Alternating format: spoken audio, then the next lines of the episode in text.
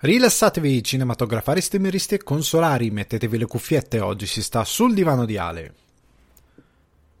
Il pezzo che sentite in sottofondo è So There Are No Fuck Buddies di Sibau e io sono Alessandro Dioguardi, ospite di Sul Divano di Ale che vi ricordo potete trovare su Spotify, iTunes o Apple Podcast, Google Podcast, Deezer, Amazon Music e Budsprout. In questa puntata di Sul Divano di Ale il calendario 2021 di Warner Bros. andrà in contemporanea al cinema e su HBO Max negli USA. Cosa succede? Annunciato il casting di Oscar Isaac nel ruolo di Solid Snake nel film di Metal Gear Solid. Parliamone. Infine, argomentone di questa puntata, la Christmas Movie Season. Vi propongo alcuni dei miei classici del Natale, dandovi contestualmente qualche consiglio.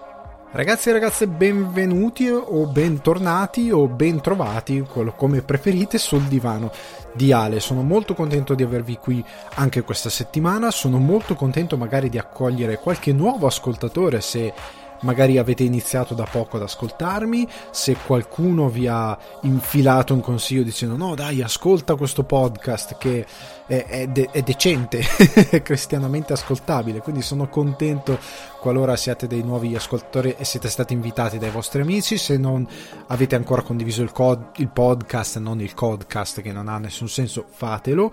E parto prima di entrare negli argomenti di questa settimana ringraziandovi enormemente. Alcuni di voi mi hanno taggato nelle loro stories di Instagram condividendo il rap di Spotify includendomi praticamente come uno dei podcast più ascoltati di, di, quest'anno. Quindi vi ringrazio moltissimo, mi fa molto piacere. Il podcast è in costante crescita, costante mutamento. Sto spingendo per modificare, non modificare, ma per incrementare alcune diciamo feature del podcast, per aggiungere determinate cose, per dare un tono diverso ad alcune situazioni, per migliorare tante piccole cose. Grazie al vostro supporto, grazie a voi che comunque fate crescere il podcast, lo portate ad altri ascoltatori o semplicemente continuate a tornare settimanalmente ad ascoltarlo, mi date la possibilità di fare questa cosa. Quindi vi ringrazio infinitamente, ehm, sono molto contento vi piace il podcast, sono contento lo condividiate che sia una delle vostre abitudini perché sul divano di Ale nasce appunto come spazio di condivisione molto rilassato, molto tranquillo, qualcosa che potete ascoltare quando volete sentirvi bene. Alcuni mi scrivono sono nel traffico, ti metto come radio, nel senso quindi ti metto sulla radio per ascoltarmi mentre guido, altri magari se lo ascoltano letteralmente sul divano, altri facendo qualcos'altro. Sono comunque contento. Come scegliate di ascoltarlo, spero che sia una bella compagnia, spero di farvi compagnia. Quindi vi ringrazio infinitamente. Passiamo agli argomenti successivi passiamo, entriamo in quelli che sono le news nella settimana per poi cominciare la Christmas Movie Season, che è per me la, la, è la mia stagione preferita. It's the most wonderful time of the year, come dice la, la canzone. Per me lo è effettivamente, ma ci entriamo dopo in questa cosa, dopo vi spiegherò bene di cosa si tratta, vi spiegherò bene anche lo spirito con il quale affronteremo la cosa sul divano di Ale e perché ho bisogno anche del vostro aiuto per alcune cose. Ma eh, ecco una piccola cosa che mi stavo dimenticando, vi ricordo di condividere il podcast, ovviamente indipendentemente dal fatto che l'ho ascoltato su Spotify, iTunes o Apple Podcast o quello che è, condividetelo, eh, fa, spargete la voce per quanto ai vostri amici, datelo come consiglio, ricordate che potete sempre contattarmi e seguirmi eh, su Instagram, Alessandro underscore Dioguardi è il profilo, potete scrivermi in direct rispondendo magari alle domande della settimana, proponendo qualcosa, nel senso se magari avete qualche dubbio, qualcosa, non tanto un dubbio, ma una curiosità che volete espandere riguardo all'ambiente cinematografico, televisivo, qualche argomento, dice ah senti c'è questa serie che guardo oppure ah c'è questo aspetto del cinema o delle abitudini o di qualcosa che vorrei approfondire, cosa ne pensi tu? Qualcosa che po- posso anche fare entrare nel podcast perché mi piace l'idea che voi che ascoltate ne facciate parte anche, no? Che sia effettivamente una vera conversazione da divano a divano, ok? che non è la catena di negozi divani e divani, ma se, se, se, sono interessati mi facciano sapere. Comunque no, dai, fatemi veramente, scrivetemi qualora vogliate chiedermi qualsiasi cosa che può entrare nel podcast. Come avete già sentito, se avete delle domande interessanti che possono essere utili anche a, qualc- a qualcun altro, che sia muovere i, passi, i primi passi nel videomaking, che è un argomento che abbiamo solo toccato, che può essere alcune cose relative al linguaggio, scrittura, messa in scena, qualsiasi cosa, o anche le abitudini televisive, come si sono evolute le serie tv, eh, come secondo voi alcune serie tv hanno impattato il mondo della televisione e dell'intrattenimento, eh, se c'è una serie tv in particolare che amate, che magari non è particolarmente vista e, ehm, e secondo voi dovrebbe essere più conosciuta, qualsiasi argomento, scrivetemi, io sono ben felice di condividere gli argomenti con voi ascoltatori. E per renderli soprattutto fruibili per tutti, interessanti per tutti e per dare soprattutto una risposta a voi che molto gentilmente mi avete scritto. Veniamo però agli argomenti della settimana, partiamo velocissimi perché la parte sui Christmas movie è veramente, veramente cicciotta, come, è giusto che sia l'argomento Natale, perché a Natale si mangia come delle bestie e quindi è giusto che si, si abbia quel tipo di, quel tipo di dimensione, di, di rilevanza all'argomento.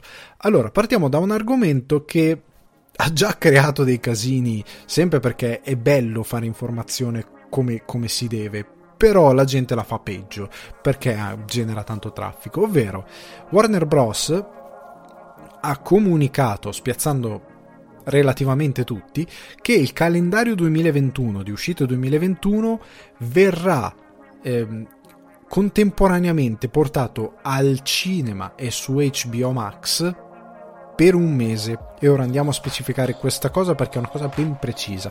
Non è quella cosa che è stata diffusa e veicolata da molti. Andiamo subito nel dettaglio allora, quindi traduciamo questa informazione che ha diffuso Warner, perché cosa significa? Significa che tutti i film che erano previsti per il 2021 usciranno come da previsto e usciranno al cinema, ma nel primo mese di release del film saranno disponibili anche su HBO Max, senza costi aggiuntivi, senza null'altro.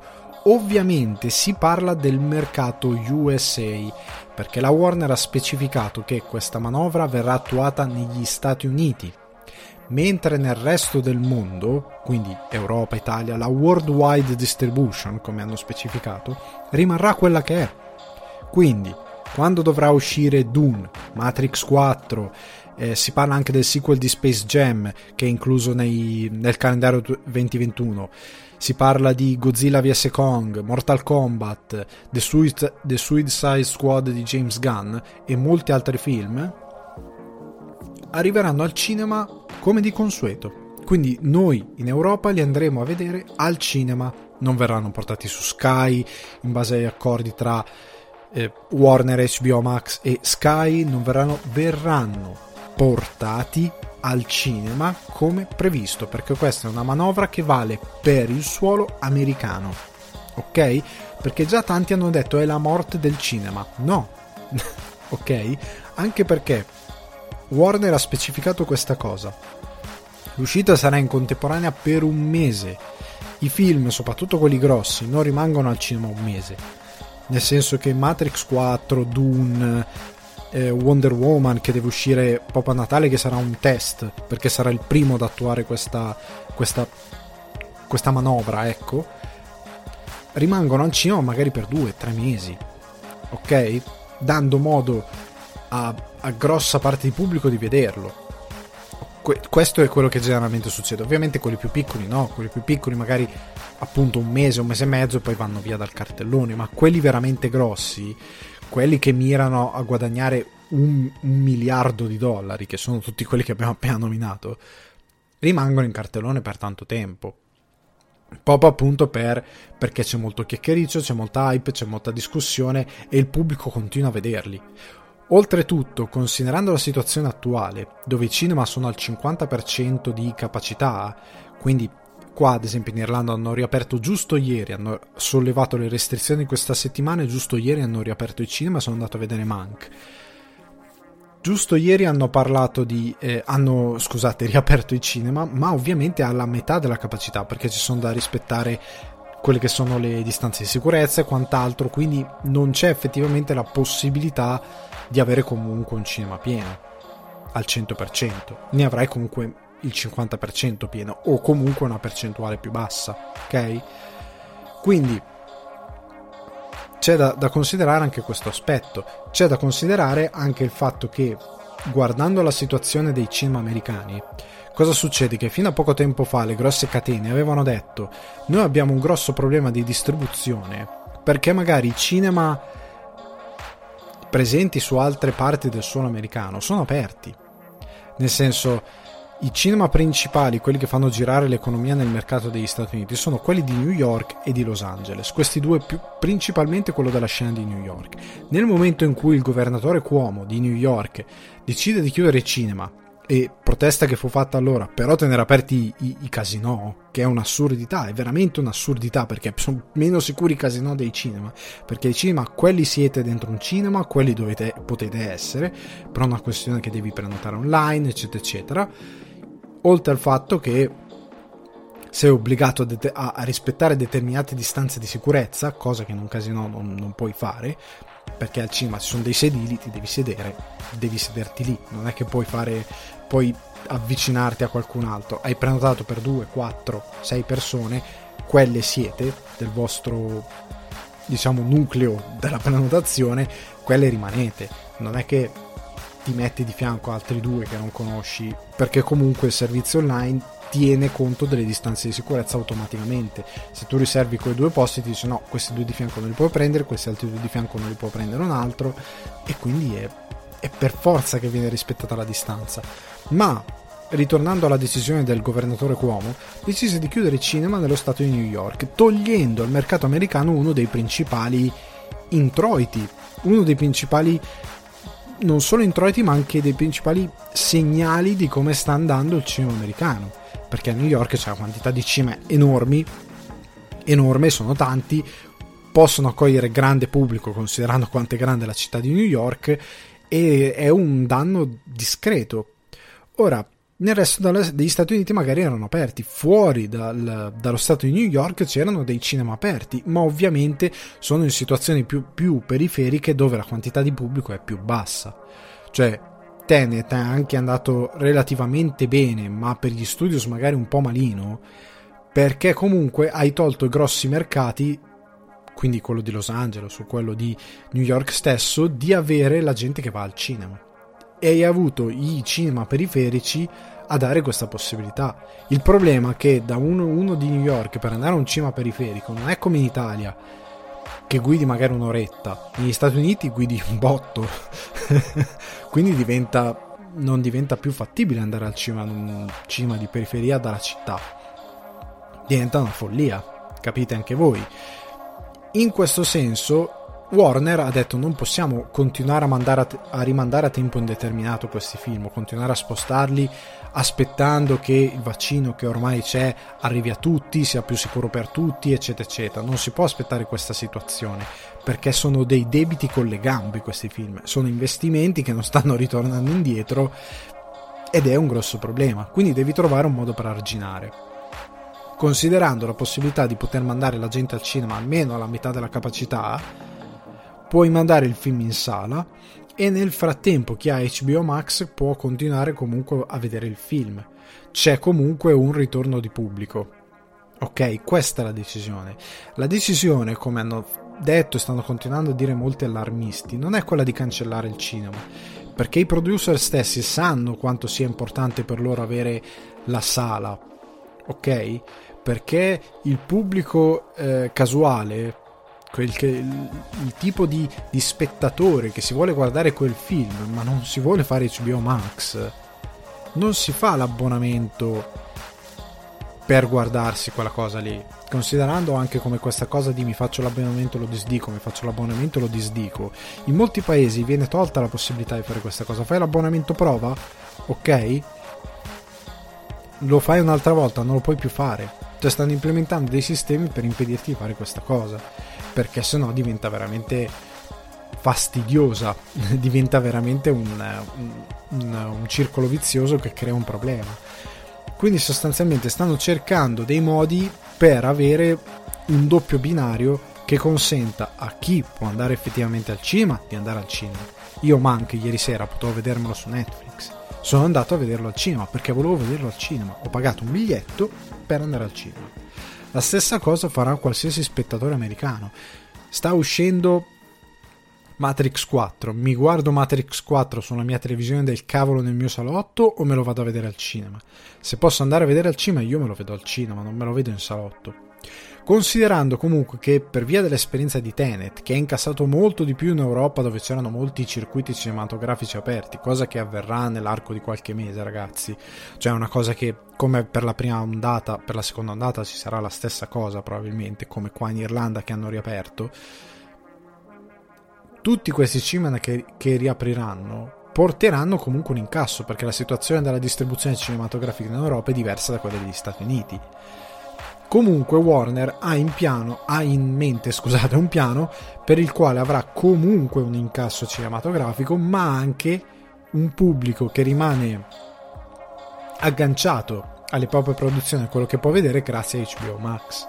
HBO Max non può sostituire la sala, loro lo sanno benissimo perché questi sono investimenti davvero grossi e non puoi Netflix non spende il, il, il budget di Matrix 4 Dune, Dune con un budget enorme non produce questa quantità enorme di film con un budget così alto che mira a, ad avere un ritorno da miliardo di dollari a livello di botteghino non ce l'ha quell'ambizione lì Warner sì, ne ha più di uno. Quanti, quanti film da 250.000, 300.000 dollari ha prodotto? Milioni, scusate, non mila.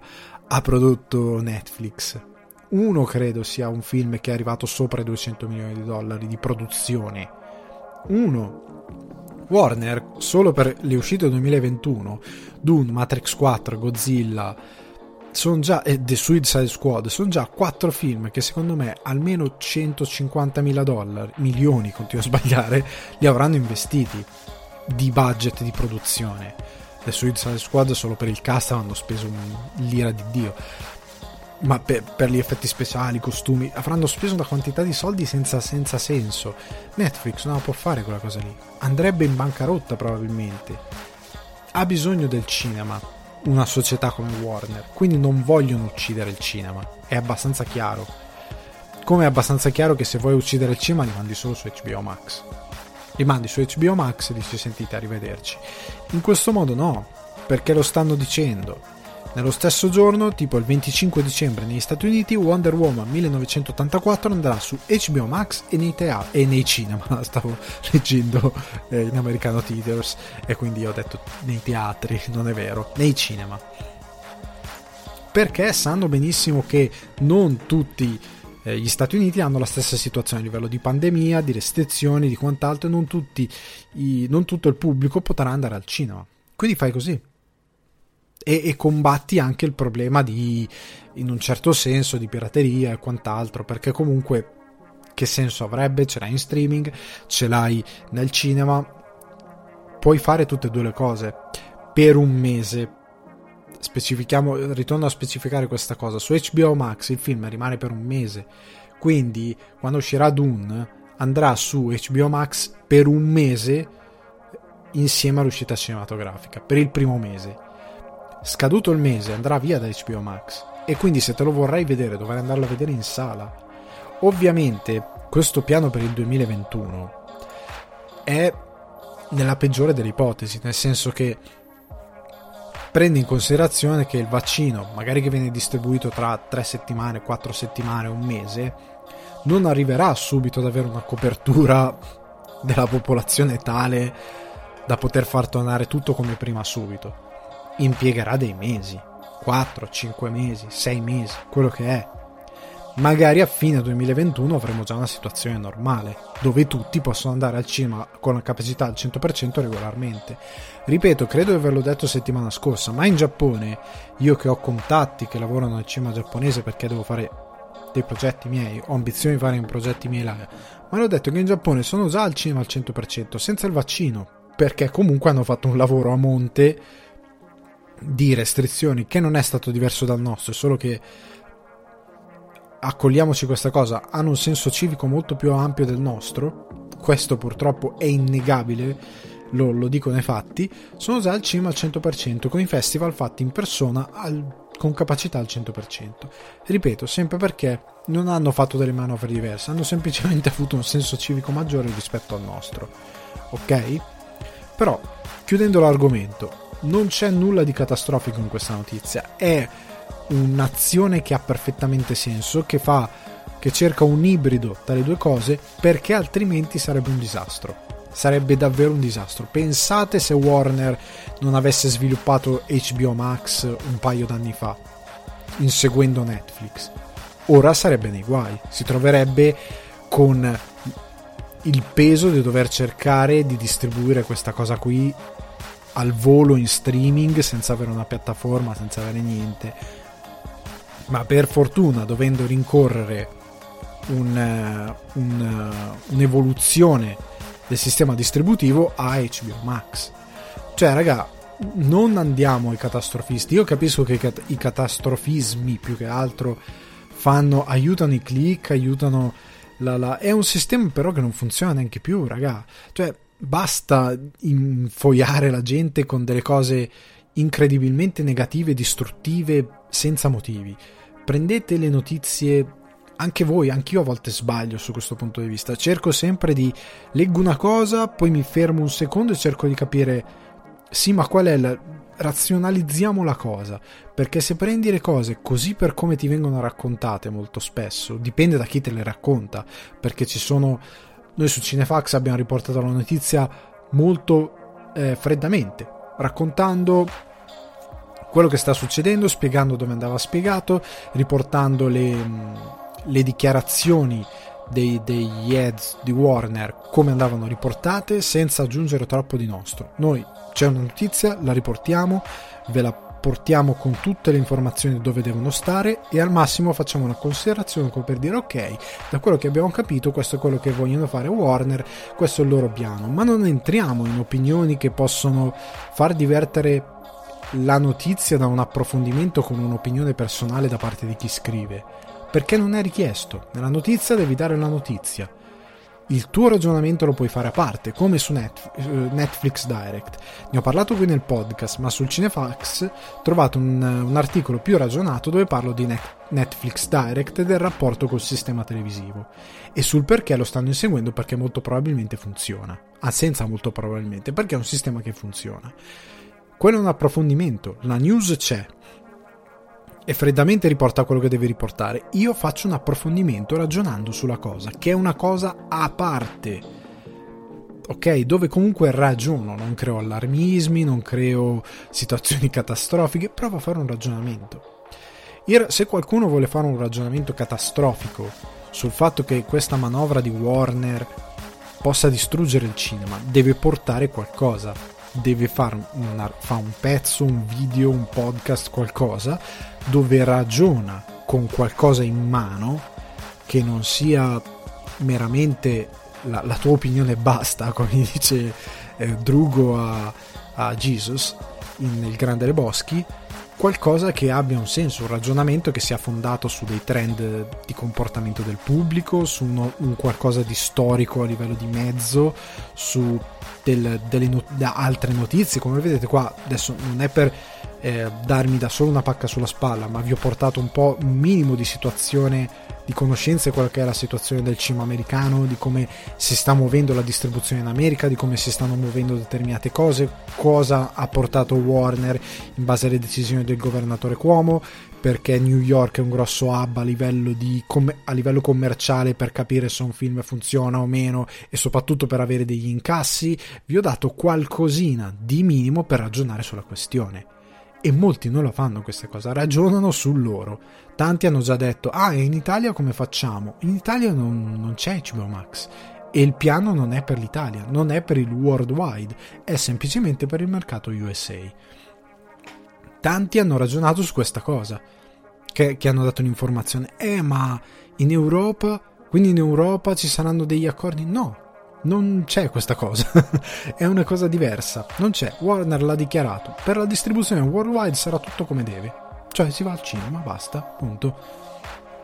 E raga, state ragionando sul nulla, molto. non voi ascoltatori, ma chi ha scritto determinate cose sta ragionando sul nulla. Però andiamo avanti perché non c'è tanto altro da dire. Il problema certe volte per l'informazione è sempre lo stesso, è fatta male ed è fatta di sensazionalismi, anche in questo caso è fatta di sensazionalismi. Poi se il cinema crollerà, cosa che io non credo, ne parleremo, ma in questo caso non c'è nessun elemento per pensare a quella cosa. Ora, la notizia incubo di questa settimana e ora mi spiegherò perché, ovvero Oscar Isaac è stato finalmente eh, annunciato come Solid Snake nell'adattamento Sony di Metal Gear Solid.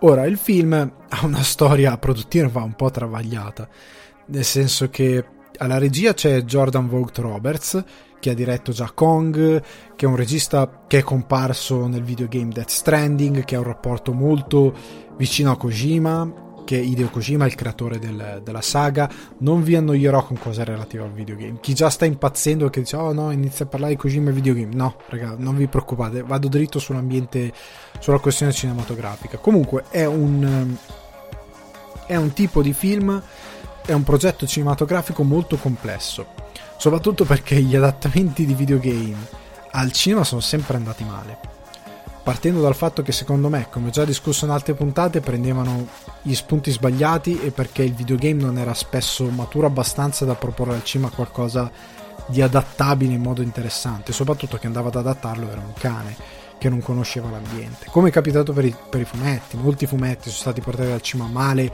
perché chi adattava non prendeva sul serio la cosa, non prendeva comunque il materiale come doveva essere preso. Guardiamo l'infamosissimo adattamento di non troppi anni fa di Dylan Dog.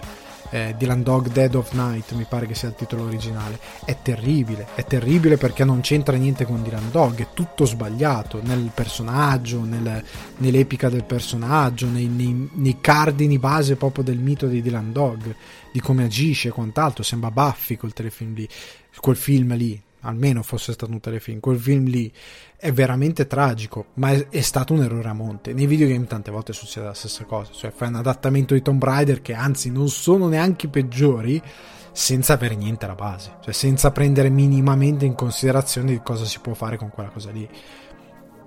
È veramente triste. E considerando che molti adattamenti videoludici furono dati in mano a Uwe Boll, regista fuori di testa, ma non parliamo di Uwe Boll. Parliamo di questo annuncio. Anche qui devo fare i complimenti a Variety, a GameSpot, sito di videogame che sbaglia incredibilmente due volte, sia nell'articolo, nella news dell'articolo, sia nel post social con la grafica alternativa da mandare su Instagram e quant'altro, perché loro, come molti altri, hanno messo la faccia di Oscar Isaac di fianco a Big Boss Big Boss, per chi non fosse familiare con la saga, è un altro personaggio. Somiglia a Snake, ma è un altro personaggio. è tra virgolette il. No, vabbè, non lo dico perché è spoiler. Quindi, comunque, è un altro personaggio. Loro l'hanno messo in copertina a, fia- a fianco a Oscar Isaac. In tanti hanno fatto questo errore. Complimenti a tutti. Andiamo oltre questa cosa.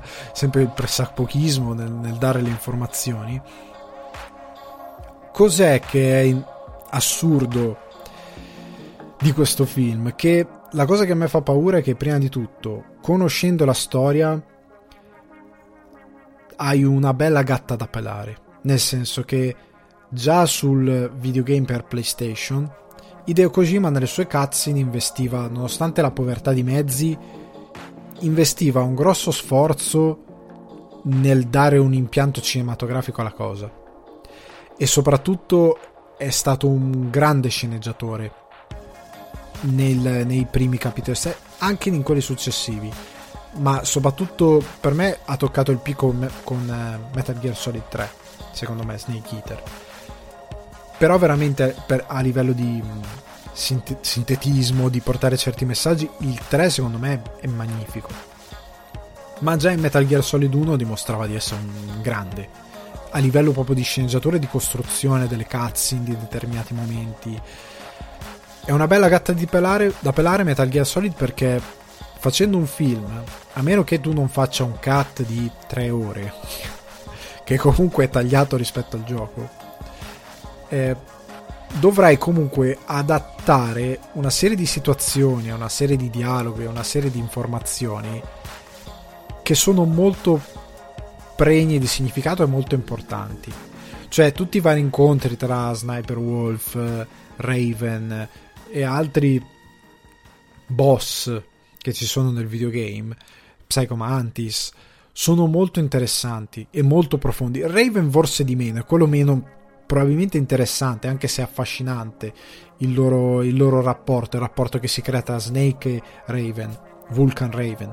Però se prendiamo ad esempio lo, lo scontro con eh, il primo scontro con Ocelot, lo scontro con eh, no, il primo scontro con Ocelot non è particolarmente pregno, ma lo scontro con ehm, Grey Fox e tutto quello che c'è dietro, che conosce la storia lo sa. Tutta la costruzione del, che lega Grey Fox a un personaggio eh, che aiuta nell'operazione di infiltrazione e con il quale Snake è in contatto dalla base operativa alla base operativa. Il rapporto che c'è tra lo stesso Grey Fox in base a chi era prima di diventare Grey Fox e Solid Snake. Il rapporto che c'è tra Snake e um, Psychomantis e questa figura mm, che aleggia lungo tutto il gioco che è Big Boss che ha un impatto anche su soprattutto su Sniper Wolf. Cioè quando, quando lei è lì che sta, sta mm, vabbè non è propriamente uno spoiler però quando lei è lì che sta per morire e, e gli dice eh, lui mi ha salvata lui Saladino Saladino e Snake dice Saladino chi? Big Boss perché Big Boss era questo soldato leggendario che aveva fatto delle imprese incredibili in giro per il mondo, che era diventato il nemico del mondo per determinate ragioni e che aleggia sopra il primo Metal Gear e anche il secondo come una figura eh, mitologica.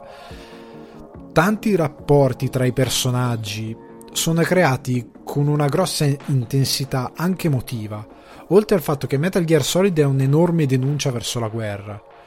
Cioè Snake viene trattato come un eroe, continua a dire di essere, cioè gli continua a dire di essere un eroe, ma lui rigetta questa cosa. Lui la guerra è una cosa nella quale ci è nato e ci è cresciuto, ma ne è, è contro.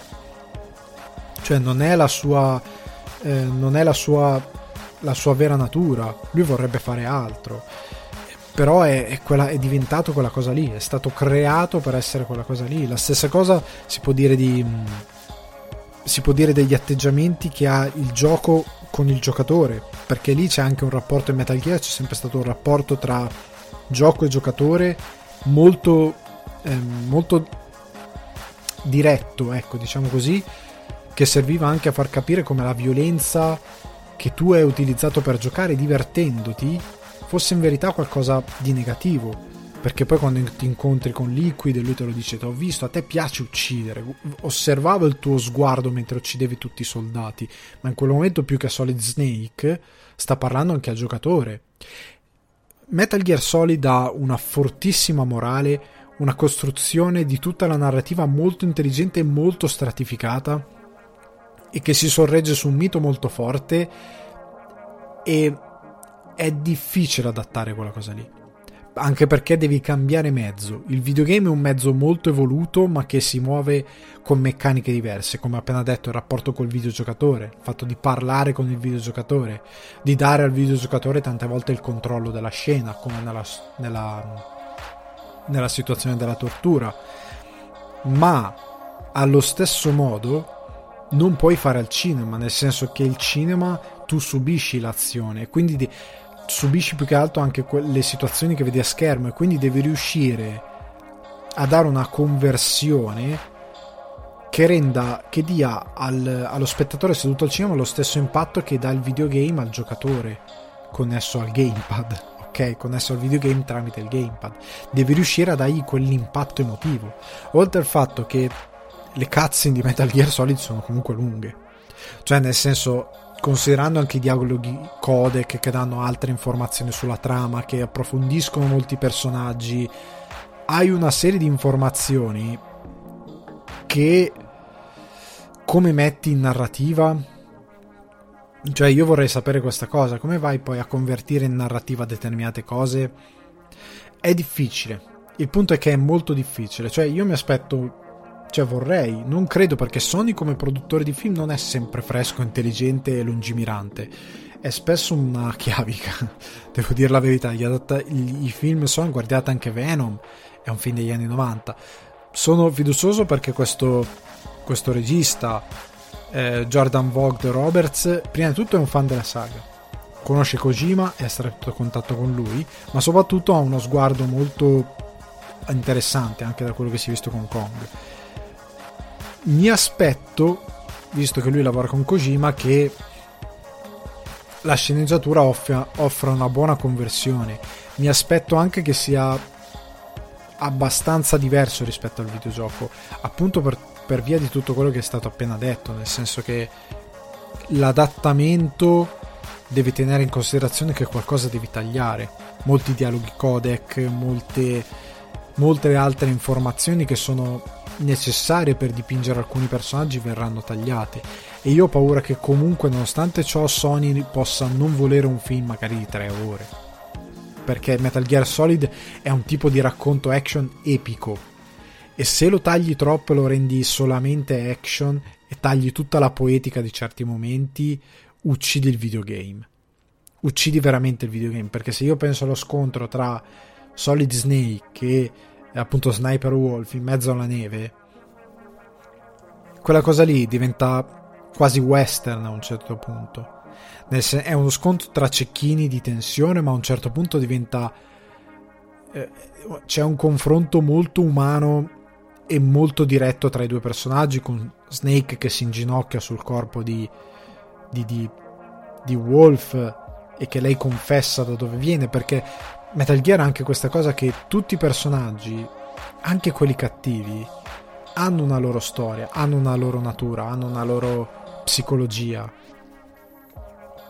che è molto importante per definirli e per mandare il messaggio che la guerra, che la guerra fa schifo e che sostanzialmente questi che ci sono cresciuti dentro sono così perché come Snake appunto ci sono cresciuti dentro, non perché hanno scelto, ma perché la guerra li ha deformati e loro nel loro disprezzarsi, nel loro pur essendo diventati degli animali mitologici della guerra, disprezzano fortemente chi sono e quello che fanno.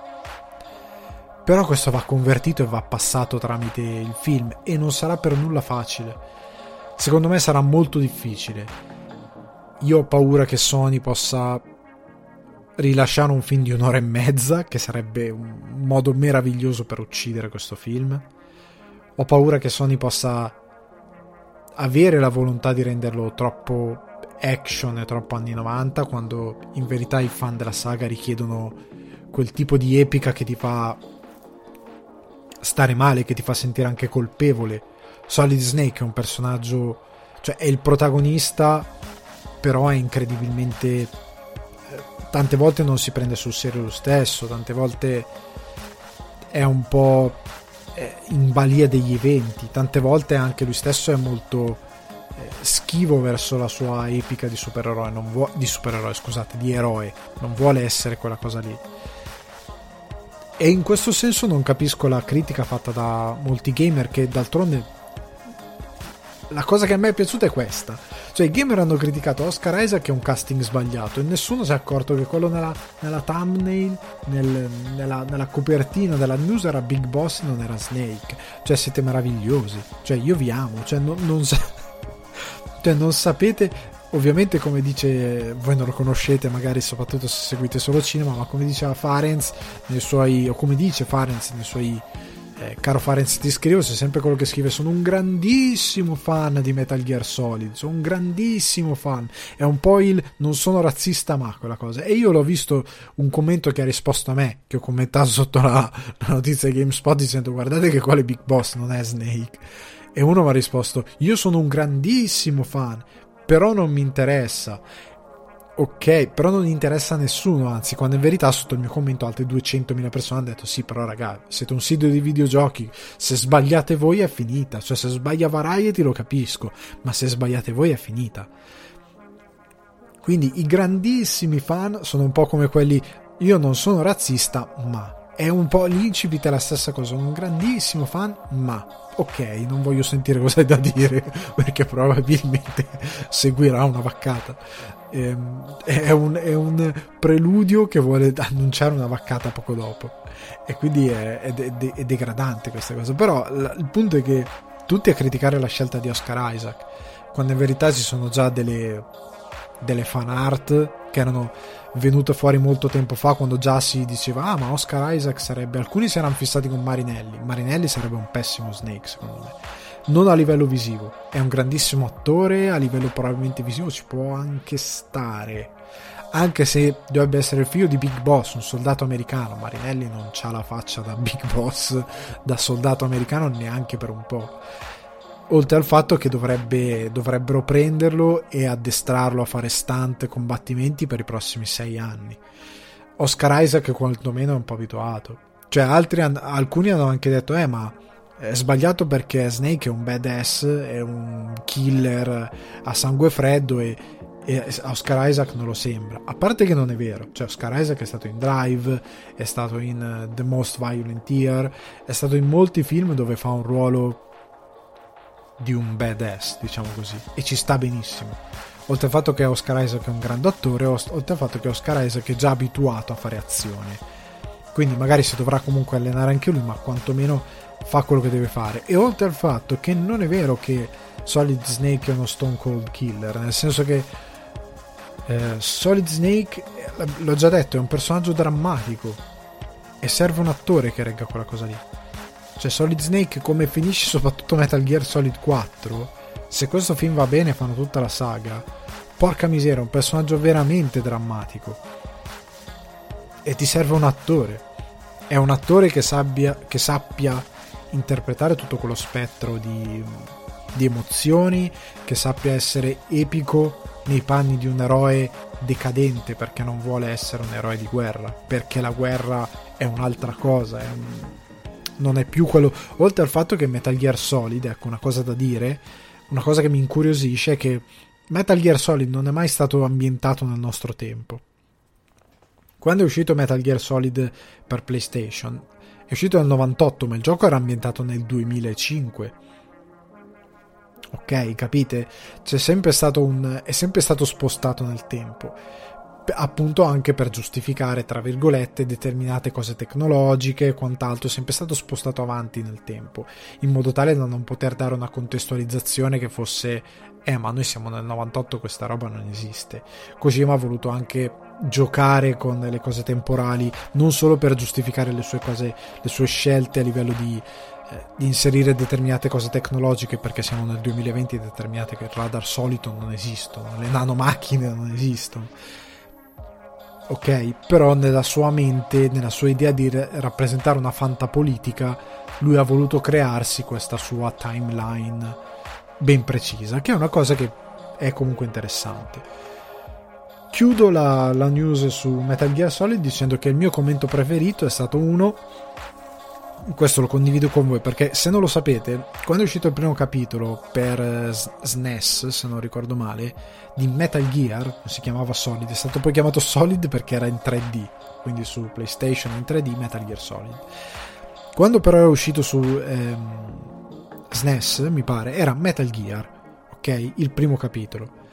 Metal Gear era ispirato anche nel um, visivamente Snake, anche per come viene riportato poi in alcune eh, cutscene aggiuntive tipo briefing di Metal Gear Solid dove Snake è disegnato. C'è un artista molto ben preciso che disegna tutte le art di Metal Gear, adesso non mi ricordo il nome.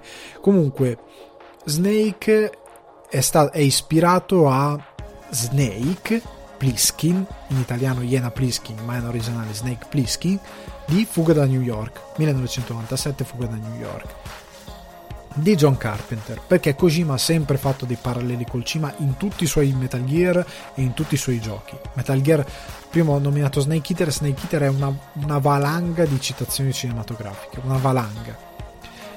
Metal Gear stesso Metal Gear Solid stesso è 1997 Fuga da New York. È quello proprio la struttura del film anche alc- alcune cose che poi Kojima giustamente ha reinterpretato, evoluto, ha fatto a modo suo, però è 1997, il protagonista è Snake, è Solid Snake, uguale, è Plisk- è Snake Plissken, è preso paro paro. Quindi fate conto che ehm, questa cosa qualcuno commentò, condivise la notizia dicendo cavolo però una parte di me avrebbe voluto avere in, adesso un giovane Kurt Russell in modo tale da metterlo nei panni di Solid Snake. E un tizio gli ha commentato: Kurt Russell non c'entra niente con Solid Snake. Voi capite che l'utenza videoludica non ha idea. È uno dei motivi per cui io mi, mi approccio con molta cauta, in modo molta calma eh, e, in modo molto distaccato e per, per, il quale anni fa ho smesso diciamo di, di, di lavorare per eh, la critica videoludica anche perché il, l'utente videoludico medio che interagisce con le testate è questo ed è tragicomica la situazione, è veramente tragicomica. Comunque, chiudiamo ehm, la situazione Metal Gear Solid e adattamento per entrare nella Christmas Movie Season. Finalmente, sono troppo contento di questa cosa. Ora, quelli che vi sto per dare sono una serie di classici di Natale miei, cioè sono i miei classici di Natale. Alcuni potreste dire, Alessandro, ma che cacchio di film... Ok, va bene, non, non sto parlando di film specificherò in alcuni casi dove sto parlando effettivamente di un film che vi dico no, per favore recuperatelo perché è veramente un classico immortale ed è stupendo. In altri casi è roba che piace a me e quindi non vi dico recuperatelo perché è un classico immortale del cima di Natale. Sono film che piacciono a me. Altri sono invece, la maggior parte credo di questi sono effettivamente film che dovete assolutamente recuperare. Però un'altra cosa, eh, voglio specificare una cosa perché appunto come dicevo ho bisogno del vostro aiuto nel senso che voglio che voi interagiate con, questa, con questi episodi dedicati a Natale voglio che siate ben presenti perché allora quando io ho detto ho già ricevuto qualcuno che mi ha scritto eh, dicendomi che appunto mh, ragazzi alcun ragazzo in particolare mi ha detto che lui non è particolarmente religioso e quindi non ha un legame verso il Natale molto solido. Neanch'io nel senso che nonostante il mio cognome tradisca eh, questa, questa, affermazione che sto per fare, però io non sono quasi del tutto religioso a livello cristiano, zero. Io appena sono cresciuto e diventato un adulto che poteva decidere, ho detto no, non, non me ne frega veramente niente, non ci credo a nulla, per me è veramente niente, non, non, mi interessa. Arrivederci e grazie. Ehm, quindi per me il Natale è proprio una connessione eh, mi piace proprio la festa in sé. Cioè, credo che sia la festa più bella mai inventata. Eh, per me ha un, eh, ha un valore puramente folcloristico da un lato e da un lato mi piace proprio l'iconografia che non si collega a molte cioè che ha radici religiose ovviamente ma nella sua evoluzione non ha niente di religioso e a me piace quello cioè nel senso Babbo Natale è rosso perché l'ha deciso la Coca-Cola ehm, altre cose che si potrebbero dire, molti, ehm, molti diciamo leitmotiv del Natale sono molto alla base religiosi, ma in verità si sono evoluti in, cosa, in qualcosa di completamente diverso che affonda più nel, nel, nel genere umano, cioè nel, nel, sollevare le qualità migliori dell'essere umano. E io credo davvero che il Natale mi piace anche per questo, perché come poi dice un protagonista di un film che sei il primo della nostra lista, della mia lista, eh, il Natale è quella volta l'anno dove eh, siamo tutti un po' migliori, ne, ne usciamo tutti com- come migliori.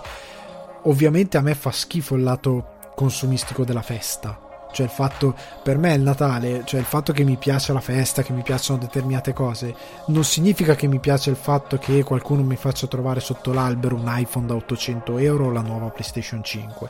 Non è quello, ok? E ora vi spiegherò anche perché. Nel senso che nel corso degli anni, ad esempio, eh, io ho lavorato per anni in Italia in un locale, questo è un momento divano di ale assoluto, cioè nel senso parlo dei cavoli miei ampiamente cercando di stabilire una connessione con voi.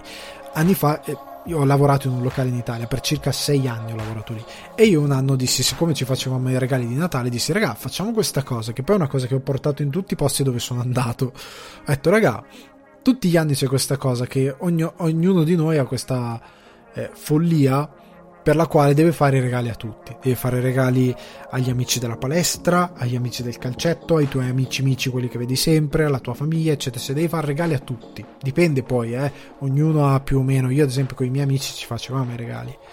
Però io dissi sta cosa in questo posto dove lavoravo e che poi ho esteso ad altri. Raga, non, non siamo stupidi.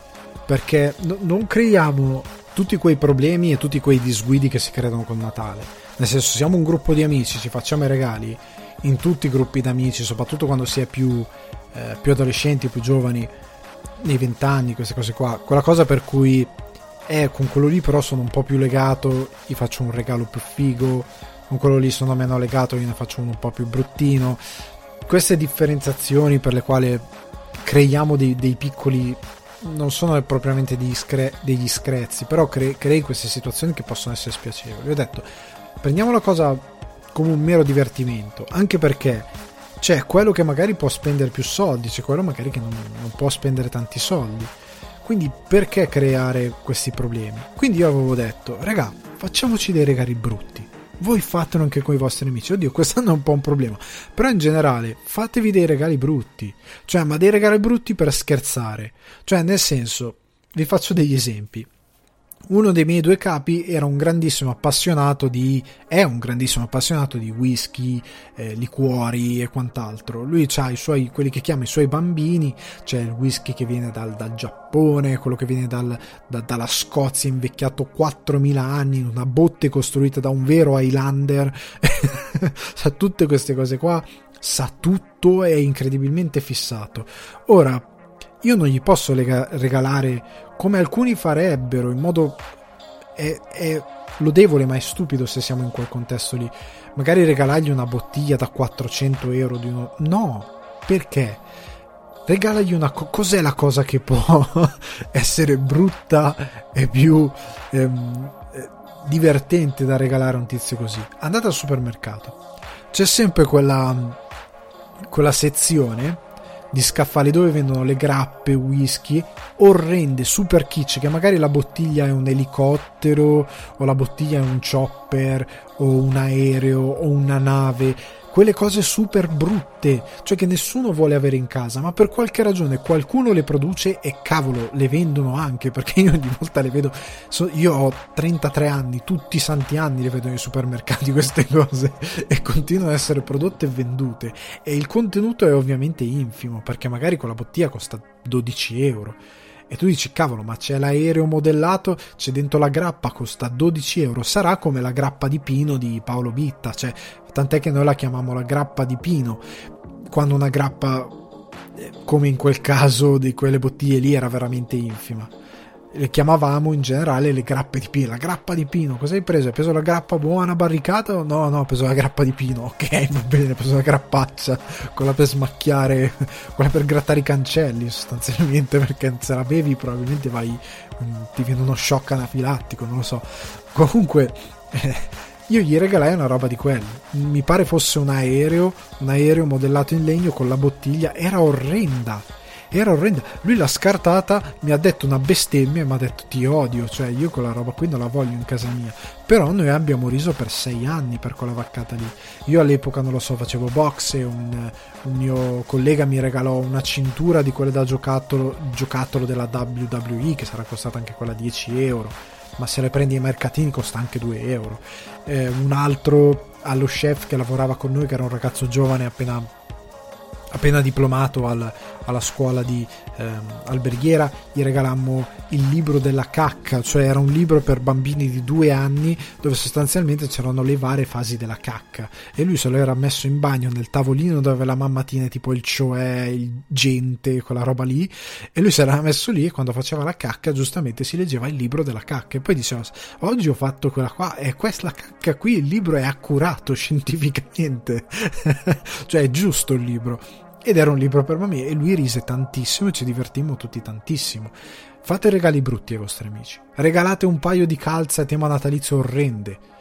che sono veramente brutte. Poi dice, però tu il giorno, il 24, ripeto, magari non quest'anno perché purtroppo, però il 24, quando facciamo l'aperitivo, tu te le metti quelle, quelle stramaledette calze. Regalategli una cravatta orrenda di quelle che suona Jingle Bell.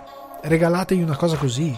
Regalategli un, un magari il vostro amico ama Star Wars e trovate in un mercatino del cavolo uno di quei pupazzi sbagliatissimi. Eh, cinesi di, di, Star Wars dove Baby Yoda in verità è Blastoise. Non lo so, fate qualcosa di questo tipo.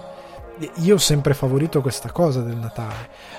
Nel senso che poi è ovvio, magari le persone alle quali tenete di più può essere la vostra ragazza, la vostra moglie, il vostro compagno, il vostro marito, quello che è.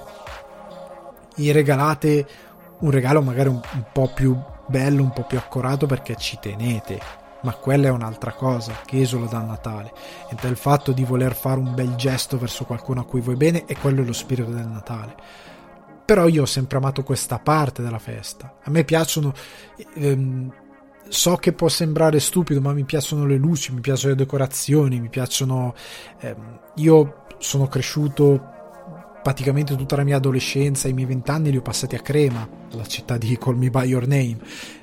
Io amo camminare per Crema nel mese di dicembre, metà novembre, con eh, il centro dove si cammina e si passeggia, c'è per terra questo questi tappetini rossi che vengono messi e c'è il, ci sono le musiche di Natale di Michael Bublé eccetera eccetera in filo diffusione amo gli spettacoli dei Muppets i concerti di Michael Bublé dove sono dentro i Muppets li amo sono bellissimi. Mi piace che la televisione cambi eh, tutti i vari stacchi di montaggio per, tra una pubblicità tra un programma e l'altro che sia tutto a tema natalizio. Eh, mi piacciono i programmi natalizi mi piacciono eh, tutto mi piace proprio la festa in sé per sé mi piace proprio un sacco poi non, ehm, non tendo a dare anche dei significati alti ad alcune cose che non sono però religiose ripeto sono più legati all'umanità poi ne parleremo con i film. Però a me il Natale piace proprio per queste cose. Cioè io ero lì ingarellito e io ho fatto gli addobbi di casa a metà novembre e, e praticamente io ero lì ingarellito che dicevo però se vado in negozio vado al supermercato, al, al mercatino, al supermercatino che c'è qui del mio quartiere, compro la roba, volevo dirgli Merry Christmas, però dicevo è il 20 novembre, sto zitto. L'altro giorno io ho detto Merry Christmas, cioè, me lo stavo tenendo da, da, due settimane, ho potuto dirlo, mi piace quella roba qui, mi piace che poi quello ti dice indietro Buon Natale, cioè, oddio, adesso lo dico in italiano perché eh, siete in Italia, cosa ve lo dico in inglese? Ehm, però mi piace andare nei negozi e dire come buon Natale signorina buon Natale senza motivo. Qualche volta credo che prima o poi chiameranno la sicurezza e diranno quando ero più eh, avevo 20 anni magari no. Dicono vabbè è un deficiente vabbè, è un deficiente qualunque. Però adesso magari a 33 34 anni 34 ormai a luglio però adesso a 33 anni se inizio a fare buon Natale signorina buon Natale nei negozi di commesse magari sai eh, mi mandi su Giampiero della sicurezza con un ba- manganello avvolto dalle lucette di Natale per far picchiare questo esagitato per favore? Io sono un po' sono un po' così. A me le feste di Natale piacciono io perdo la testa. Ripeto non ho nessun legame religioso proprio zero. Sono piallato a livello di eh, legame religioso. Mi piacciono le canzoni mi piacciono tant'è che eh, anzi devo condividere la canzone del giorno su Instagram perché sto con, facendo il calendario dell'avvento delle canzoni di Natale. Ogni giorno condivido una canzone eh, ho queste fisse è, una cosa mia. Mi piace proprio la festa in sé per sé, cioè sono un grandissimo fan del Natale.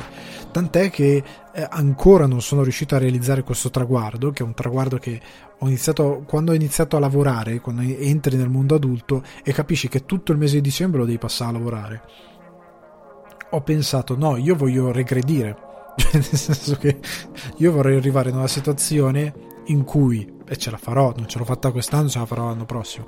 Però ne, nel momento in cui il mese di dicembre, mese di Natale, io non voglio lavorare. Cioè, nel senso, voglio essere in una situazione dove io passo tutto dicembre dedicandolo a quella che è la mia famiglia, agli amici, eccetera, eccetera, passando il Natale a casa con gli amici, la famiglia, eccetera, eccetera, passando il Natale anche una cosa veramente semplice sul divano a guardare un film brutto di Natale su canale 5 quando ero in Italia facevo queste cose e ho una cultura di film veramente brutti di canale 5 abbastanza ampia ehm, o, o, guardare quelli belli che era una cosa più difficile e qua ne nominerò subito uno che è il mio preferito in assoluto della classifica che mi ha fatto penare molto. Comunque, ehm, a me piace fare quella roba qui. Cioè, sono un fan totale delle, delle, feste, mi piace proprio tanto. Ripeto, non per significati religiosi, ma perché mi piace proprio la festa in sé per sé. Le altre feste, Pasqua, eh, secondo me sono azzerate, cioè non, non hai niente che sia comparabile a quello che è il Natale. Non c'è niente fatto così, così coinvolgente, così bello, così pie, pregno di determinati significati e lezioni anche morali come lo è il Natale. Non è paragonabile a nient'altro, ok? Ora, entriamo in questa classifica che conta 1, 2, 3, 4, 5, 6, 7, 8 film che non sono, ripeto, i migliori film di Natale di sempre. Sono 8 per caso, non l'ho fatto apposta, mi sono reso conto che sono 8 come le top di Cinefax, però non è voluto perché quando ho fatto questa cosa, la cosa delle top 8 non, non la tenevo, non, non, forse non c'ero forse non la tenevo io in considerazione, non lo so. Non è neanche presente... Um, come top 8, cioè proprio una, una lista mia. Allora, sono dei film che sono i miei classici di Natale, cioè quelli che io, cascassa il mondo, guardo tutti gli anni. Ma soprattutto no, non sono tutti, ne sono un paio che non ci sono, perché appunto c'è l'ambizione di ogni anno proporre una cosa diversa. Altrimenti se vi propongo la stessa cosa, io che, che cacchio ho fatto? Niente, un servizio bruttissimo se tutti gli anni vi ripeto la stessa cosa. Comunque, partiamo. Ripeto, sono i miei preferiti, alcuni sono effettivamente dei grandi film, alcuni sono dei film che a me piacciono e basta. se ve lo dico eh, bellamente, mi metto le mani avanti per magari se qualcuno di voi mi dicesse ma Alessandro, ma che cacchio. Comunque, partiamo. SOS Fantasmi, in inglese titolo originale molto più calzante, Scrooged, del 1988, scusate, di Richard Donner, nel cast Bill Murray, Karen Allen, John Glover e Paul Schaefer addirittura che fa una comparsata. Paul Schaefer era quello che ehm, il, il, il, diciamo il maestro della banda che si vedeva sempre a David Letterman, quello pelato con gli occhialetti, e lui Paul Schaefer. Allora, SOS Fantasmi. Il titolo originale è appunto Scrooged perché è ehm, quindi scruggiato sostanzialmente perché è una reinterpretazione del classico di Natale Canto di Natale Charles Dickens Ecco, una cosa che voglio dire dei film di Natale, che i film di Natale peggiori sono quelli che cercano di introdurre dei canovacci nuovi senza davvero concentrarsi su determinati totem che sono necessari nel mondo nel, nel, dei racconti di Natale. Nel senso, la maggior parte dei film di Natale, quelli più belli, si reggono su alcuni ehm, diciamo alcuni canovacci immortali come Canto di Natale come un altro che vedremo dopo alcuni canovacci che girano ormai da decenni perché funzionano incredibilmente bene e che si reggono su alcuni eh, su alcune cose imprescindibili, eh, angeli, eh, miracoli particolari, cose più che altro sovrannaturali e che vengano declinati in dramma e in commedia perché Canto di Natale se, vers- se leggete il libro originale di Dickens è quasi quasi horror in certi passi, cioè nel senso è molto pesante e molto orrorifico in alcune sue parti. È un, è un racconto molto complesso, se fate uno, una, una trasposizione fedele c'è poco di leggero cioè c'è, un, c'è, una morale leggera, ci sono delle parti leggere, magari più romantiche, però il romanzo è molto serio, molto serioso, soprattutto nel suo met- portare i fantasmi a Scrooged.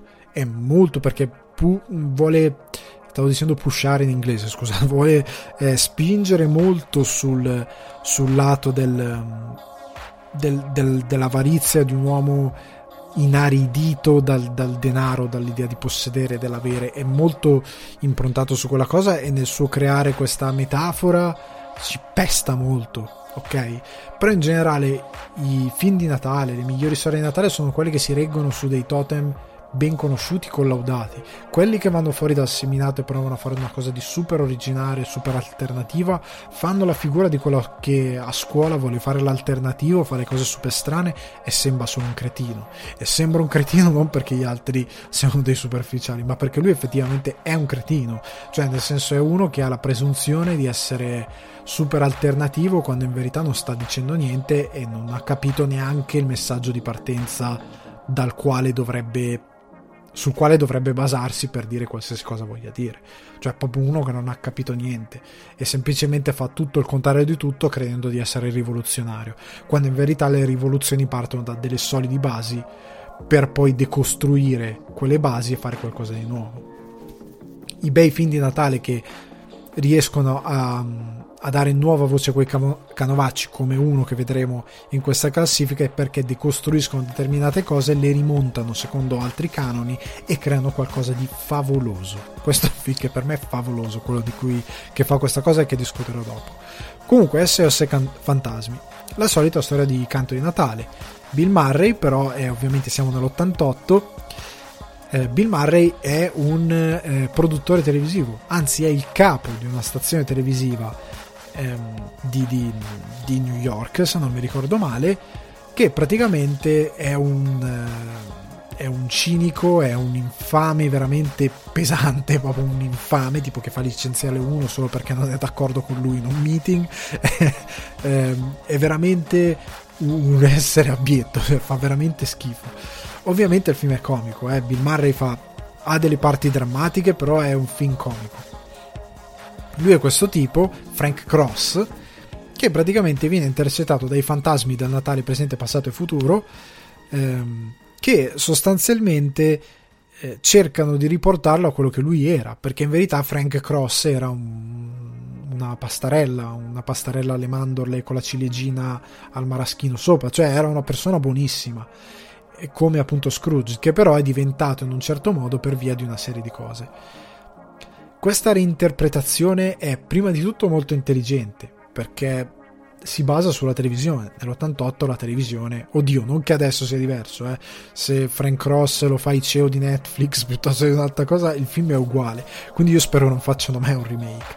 Prima di tutto perché questo film è diretto da Richard Donner, Richard Donner, regista di Superman, Omen, Goonies, cioè mh, mm, ne ho già parlato altre volte, è un regista che non ha avuto una sua, che non ha una sua impronta autoriale forte, come può essere un Tarantino, un Nolan o qualcun altro, ma è un regista che tecnicamente è un campione, cioè lui ha girato tutto, dalla commedia, film di Natale, horror, eh, film di supereroe, tra l'altro film di Superman ancora imbattuto per riuscita.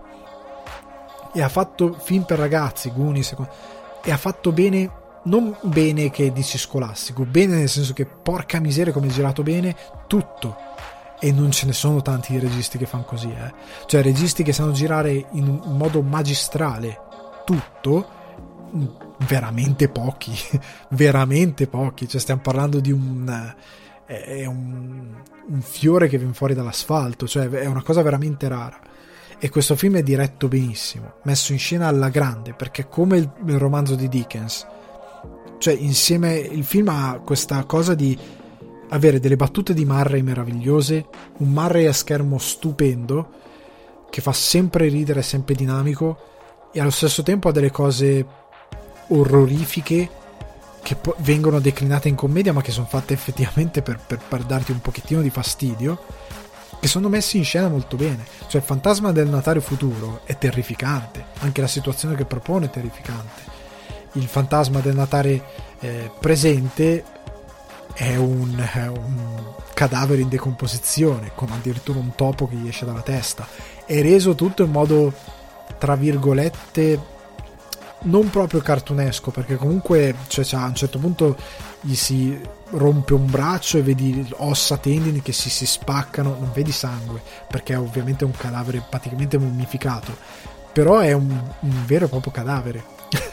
non, è, non è edulcorata la cosa, non è un po' alla Tim Burton che tende anche lì il cadavere, magari come in Beetlejuice, di rendertelo un po' colorato, eh. non è così, è un cadavere cadavere il film ha tutto questo lato incredibilmente ben riuscito, soprattutto a livello di dramma, come reinterpreta anche eh, Timmy, la famiglia di, del tipo che lavora in Scrooge. C'era il, oddio, l'assistente di Scrooge, non me lo ricordo, che è quello che in teoria racconta anche parte della storia. È, un, è il suo assistente, un uomo che lavora per lui. Qua è una donna di colore, un film tratto dell'88 super moderno una donna nera, non si, non si dice più di colore, sbagliato, pardon, una donna nera single con tre figli a carico che vive tipo nel Bronx e che ha questo bambino che è il nostro team di questa storia che è un ragazzino che per via di un determinato trauma che noi non sappiamo non parla è un bambino di 4 no 5-6 anni forse anche quasi 10 non mi ricordo bene eh, l'età perché non è ben contestualizzata che praticamente non parla è muto per, per via di un trauma suo scelto non parla e lei ha questa cosa che sta cercando di curare sto bambino ovviamente eh, gratifica di Natale che da lui è tipo un asciugamano della rete televisiva. Lui è un, è un, personaggio veramente orrendo, quello di Bill Murray, come dovrebbe essere Scrooge, come è giusto che sia. E quindi la, re- la reinterpretazione di questo Scrooge, a.k.a. SOS Fantasmi italiano, è geniale. È messo in scena benissimo. C'è addirittura un cameo di Miles Davis che suona per strada con dei, con dei musicisti di strada, con Bill Murray che tipo gli dice ma non potete andare a suonare a qualche altra parte. Gli dice una cosa, adesso non mi sto ricordando esattamente, ma lo disprezza. Ovviamente gli, dice, gli fa una battutaccia eh, riguardo il fatto che loro stiano suonando per strada per chiedere soldi. E ehm, ed è meraviglioso come film, cioè è veramente un film che è costruito super bene, che è intelligente, che è messo in scena benissimo, che ha, che ha una forza veramente che rivaleggia con Scrooge, nel senso non che la supera o che la vuole superare, ma nel senso che riesce a riportare quella moralità che ti vuole dare Scrooge, quel senso che per me è per certi versi il cuore del, del Natale, cioè del fatto di raccontarti come un uomo che arriva ad avere tutto, diciamo, dalla vita, che arriva ad avere una determinata posizione, diventa di pietra, diventa completamente arido, che pensa solo a se stesso, che non ha nessuna mh, empatia verso gli altri, che non ha nessuna umana carità, che è solo un egoista puro e che pensa solo e unicamente a se stesso, che non ha bisogno di fare quel ragionamento, che non c'è nessun bisogno di fare quel ragionamento, di essere così chiuso, di essere così impermeabile a quello che gli succede attorno, perché lui non gliene frega niente di quello che gli succede attorno. Ed è così perché ha scelto a monte di rifiutare di vedere determinate cose, che ha subito delle cose, ma che, lo, che lo giustificano solo relativamente rispetto a quello che è diventato. È un film veramente affascinante sotto questo punto di vista perché hai commedia, dramma, che si fondono, e terrore sotto un certo punto di vista, che si fondono così bene dentro un film per famiglie, per tutti, che è messo in scena davvero con cura. Ecco, una cosa che dicevo prima, il fatto che il fantasma è un cadavere, eh, o tante altre cose che non vi sto qua a dire di come viene messo in scena il film, sono delle cose che ora raramente trovo nella commedia. La maggior parte dei film di Natale che trovo ora, ecco, apro una piccola parentesi, sono i film, i vari film col principe, la principessa, oltre al fatto che mi dovete spiegare perché a sto mondo non va bene niente, cioè è tutto scorretto, non va bene, eccetera, eccetera. I film di Natale dove il cruccio della protagonista è sempre con la cazzata di Cenerentola diventare ricca e sposarsi un principe, quello va bene. Quella roba lì per me è la cosa meno natalizia in assoluto, fa schifo, fanno veramente tutti i film. Io ne ho visto una valanga su canale 5 e continuano a farli su Netflix, c'è un'altra valanga. Hanno tutte le stesse copertine, hanno tutti gli stessi attori incapaci, non sono se stessi nel cast, però hanno un'incredib- un'incredibile capacità di prendere attori incapaci tutti in tutti questi film sono scritti in una maniera che ti verrebbe voglia di non vedere mai più un film in vita tua o qualsiasi opera teatrale o televisiva sono moralmente ignobili per, per troppi punti di vista e sono non hanno nulla a che vedere col Natale, non parlano effettivamente di, eh, di quello che il Natale dovrebbe essere a livello di iconografia, cioè di, di, di carità, di, gentilezza, di, grazia negli uomini nell'affrontare determinate difficoltà e nell'affrontare determinate brutture del mondo non parla, non parla, dell'animo migliore dell'essere umano, parla di un, un, principe che sposa, si sposa con una che sogna di diventare principessa anche lei, che diventa principessa.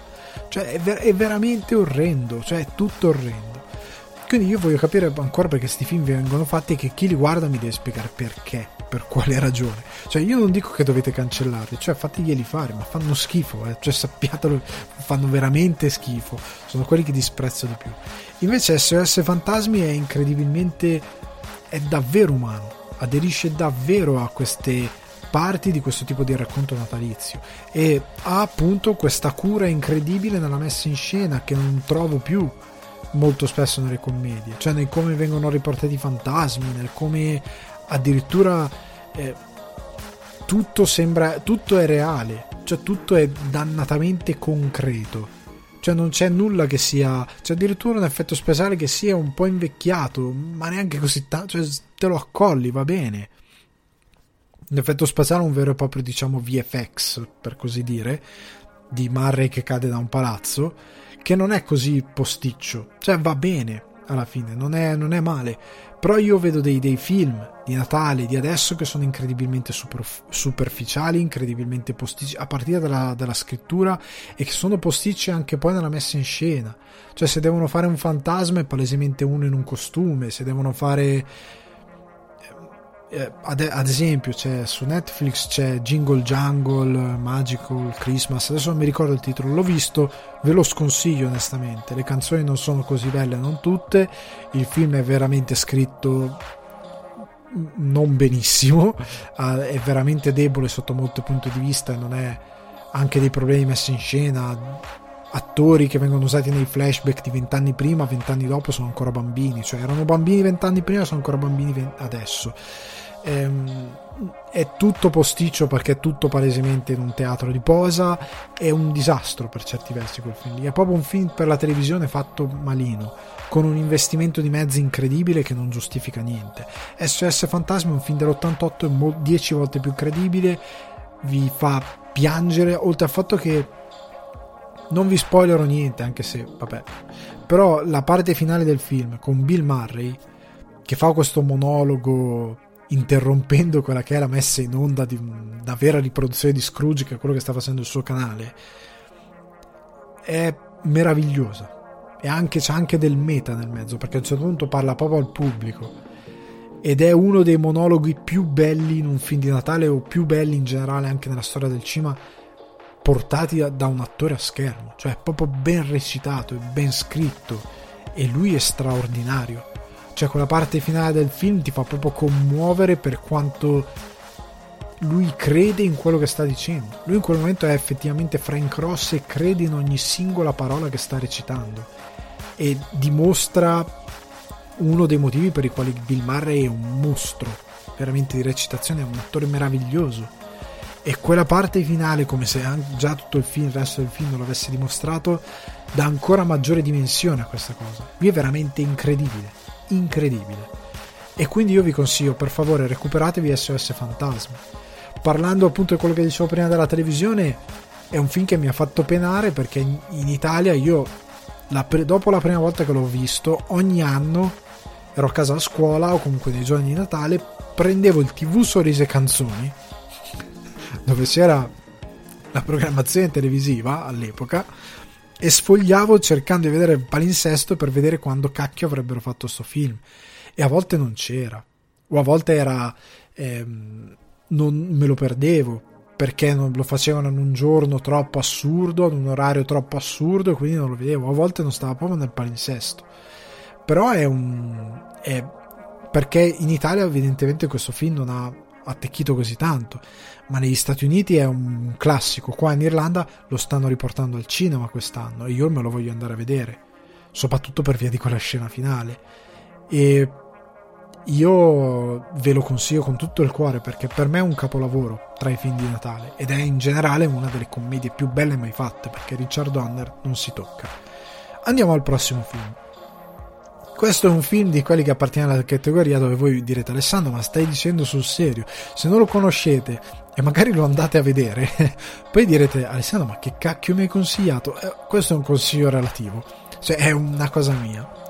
Allora uno dei film che guardavo quando ero bambino era Una promessa e una promessa in inglese Jingle All The Way del 1996 di Brian Lemant. Devo dire che il titolo italiano Una promessa e una promessa non è sbagliato nel senso che nel contesto del film e in base a quello che racconta il film ha totalmente senso perché è il cuore della trama e ora ve la dirò. Protagonista assoluto Arnold Schwarzenegger e Jim Belushi fa una piccola comparsata. La storia è questa. Schwarzenegger fa questo padre di famiglia americano super ingarlito col lavoro, che pensa solo al lavoro, che praticamente ha la brutta abitudine di deludere il figlio perché non va mai ai saggi di danza e quant'altro. E sembra volerlo deludere anche quest'anno perché il bambino super fissato con questo Turboman, che è un supereroe da televisione, da, sì, da show del pomeriggio, come noi avevamo i Power Ranger o altre robe, eh, è quel tipo di personaggio lì. Lui vuole un Turboman e lui glielo ha promesso per Natale. Ovviamente il Turboman è il più, giocattolo più venduto di tutti i tempi e non si trova da nessuna parte nei negozi, è un casino a trovarlo.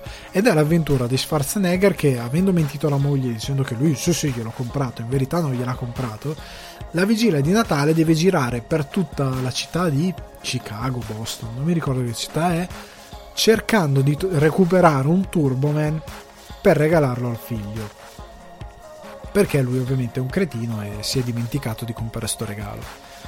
Quindi una promessa è una promessa, lui aveva promesso di regalare il Turboman e fa di tutto pur di regalarlo al figlio.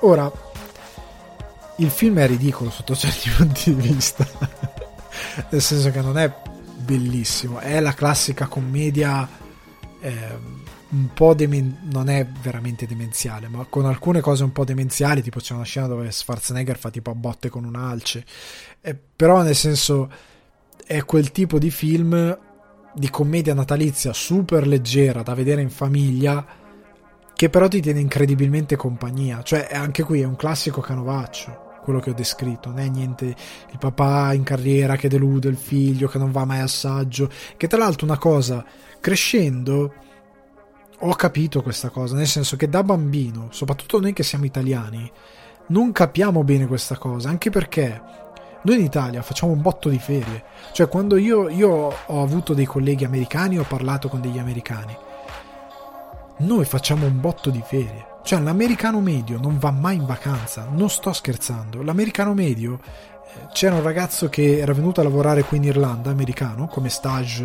di sei mesi, non mi ricordo quant'era e lui quando è arrivato in questa azienda ha fatto il colloquio, cioè il colloquio, il primo giorno è andato a parlare con le risorse umane, le risorse umane la ragazza gli ha detto ah guarda eh, hai diritto a eh, cos'è che erano per, in base al tempo che stava lui circa 2-3 settimane di ferie meno di 3 settimane. Facciamo 20 giorni no neanche. Vabbè comunque ha 8 giorni di ferie stiamo lì a incarrellirsi su sta cosa che puoi usare, anzi io ti consiglio, visto che tu sei americano, non sei irlandese, puoi andare qui, puoi andare là. E lui poi mi fa, io credo che quella delle risorse umane mi abbia messo alla prova per capire se sono pigro o no. Perché lui, quella cosa lì per lui era aliena. Negli Stati Uniti effettivamente la gente non si prende le vacanze perché tante volte si vede Cristiano a 50 anni muore di infarto e di stress. Non solo perché mangiano capre morte con sopra tutte le salse del mondo e quindi hanno il colesterolo a 150 milioni a 32 anni. Anche se negli ultimi anni un po' la cosa è cambiata. Però non è solo per quello e anche perché questi cristiani vi posso dire per esperienza avendo lavorato con certe persone non prendono davvero mai le ferie. Cioè io ho visto persone non andare mai in ferie. Mai mai mai mai massimo stare via uno o due giorni. E davvero fanno questa cosa che lavorano fino alla vigilia di Natale. Mentre altre persone magari dal 20 dicembre dicono andate tutti a quel paese ci si vede al 6 gennaio. Cioè si prendono un po' di ferie più i, quelli che le, le, le vacanze comandate come si chiamano i giorni qua si chiamano bank holiday nel senso per sono i giorni sono, sono chiusura tutto perché è festa. Il giorno rosso da calendario ok i ponti tipo qua non si usano tanto non c'è la cultura del ponte che tipo c'è una festa il eh, giovedì e allora facciamo mercoledì giovedì venerdì facciamo un ponte non c'è questa cosa qua è diverso. Ehm, e men che meno in America in America questa cosa non esiste eh, l'americano è super capitalista deve lavorare sempre comunque se sei in vacanza sei un socialista eh, viziato infame devi morire cioè un po' questa cosa ce l'hanno e quindi non hanno questo concetto. E quindi per me da bambino vedere questa cosa era un po' strana, mentre invece loro effettivamente ce l'hanno. C'è questa cosa del padre che non sta con la famiglia perché è sempre a lavoro, è sempre fuori. Però per, per me era strano. Poi crescendo ho capito effettivamente che era vero. Però per me era surreale. Al di là di questo aspetto, il film ve lo consiglio perché è veramente divertente. Cioè, guardatelo con l'ottica di guardarvi un filmetto di Natale di intrattenimento, non una roba. Non è SOS Fantasmi, ecco, non è Scrooge, non c'è Bill Murray che è un mattatore to- totale. Tra l'altro, io per una volta credo che di consigliarvi la versione italiana, nel senso che io l'ho visto per anni in italiano doppiato. La prima volta qua in Irlanda che ho avuto occasione di vedere in lingua originale mi sono reso conto che non era credibile mai perché Schwarzenegger ha un fortissimo accento austriaco che è molto presente in questo film e lui dovrebbe essere un padre medio borghese americano e non ci credi mai nella vita, ma proprio mai con quell'accento che ha. E fa incredibilmente ridere anche per questo motivo. Però al di là di questa cosa qui il, il film è divertente, cioè appartiene a una di quelle commedie divertenti che, dalle quali non ti devi aspettare niente, che la guardi perché è un film di Natale leggero che ti passa, cioè ti metti sul divano col Blade una fetta con su 8 kg di crema mascarpone, te lo guardi e ti diverti. È quel tipo di film, ok? Quindi io me lo guardo tutti gli anni perché lo gradisco, però mi rendo conto che è veramente debole. Cioè ha delle idee geniali come la fabbrica di giocattoli, diciamo illegali, copie super illegali tarocche di Babbo Natali dove c'è dentro appunto Jim Belushi c'è questa fabbrica dove a un certo punto c'è anche un combattimento assurdo c'ha delle cose assurde che sono anche divertenti e geniali, tra virgolette. Però è un filmetto, ok? Prossimo film. Prossimo film è anche questo uno di quei film che direte Alessandro, stai un attimino forzando. e il film è Batman Returns, Batman in ritorno in italiano, 1992 eh, Returns o Returns di Tim Burton con Michael Keaton, Danny DeVito, Michelle Pfeiffer e Christopher Walken. Allora, per me è un film di Natale perché è ambientato a Natale, punto. La mia personale giustificazione per portare Batman Returns è perché il film è ambientato a Natale. C'è il Natale ovunque, alberi di Natale, festoni di Natale, è ovunque il Natale. E quindi è un film di Natale, punto. per me è così. È la stessa forzatura che si usa con Die Hard, anche se Die Hard è un po' più sul filo perché non è proprio ambientato a Natale, però a quanto pare è considerato un film di Natale perché c'è di mezzo il Natale. Batman eh, Returns per me è Natale al 100% e io ve lo consiglio, ve ne parlo in breve perché è un film incredibilmente storicizzato, nel senso che ehm, per me è uno dei migliori Batman mai fatti, nonostante Batman si veda non tantissimo, non è effettivamente tantissimo in scena, ma quando in scena è molto potente. È girato meraviglioso, io credo che sia uno dei film che Tim Burton ha girato meglio, per mia personale opinione, nei quali forse era il più ispirato possibile, nonostante non abbia sempre i suoi tocchi, ma ha delle scene meravigliose.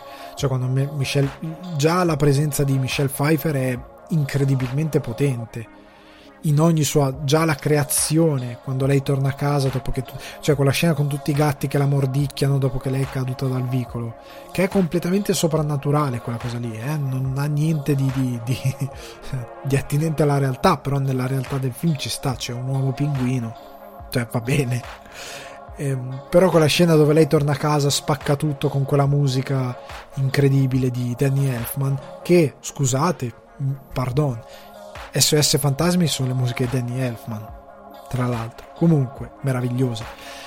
Batman Returns con queste musiche di Danny Elfman incredibili, dove lei si trasforma, si fa il costume, spacca tutto, inizia a dipingere con le bombolette spray nere tutta la stanza rosa con le bambole che aveva, queste bambole che vengono eh, spostate dal getto della bomboletta spray.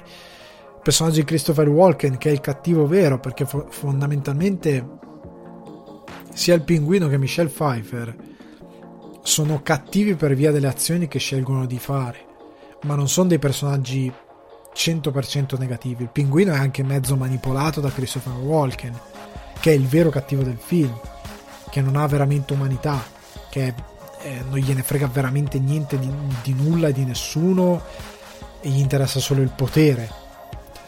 Ehm, allo stesso modo, Michelle Pfeiffer è una vittima, una persona che era, eh, nonostante fosse intelligente e avesse molti talenti, era repressa dal mondo che aveva attorno a loro, da queste tavolate di businessmen che la prendevano in giro perché lei era solo la segretaria che poteva, portava il caffè, doveva dare, deve dare un suggerimento, la segretaria come si permette, cosa fai? Fai la segretaria e stai zitta.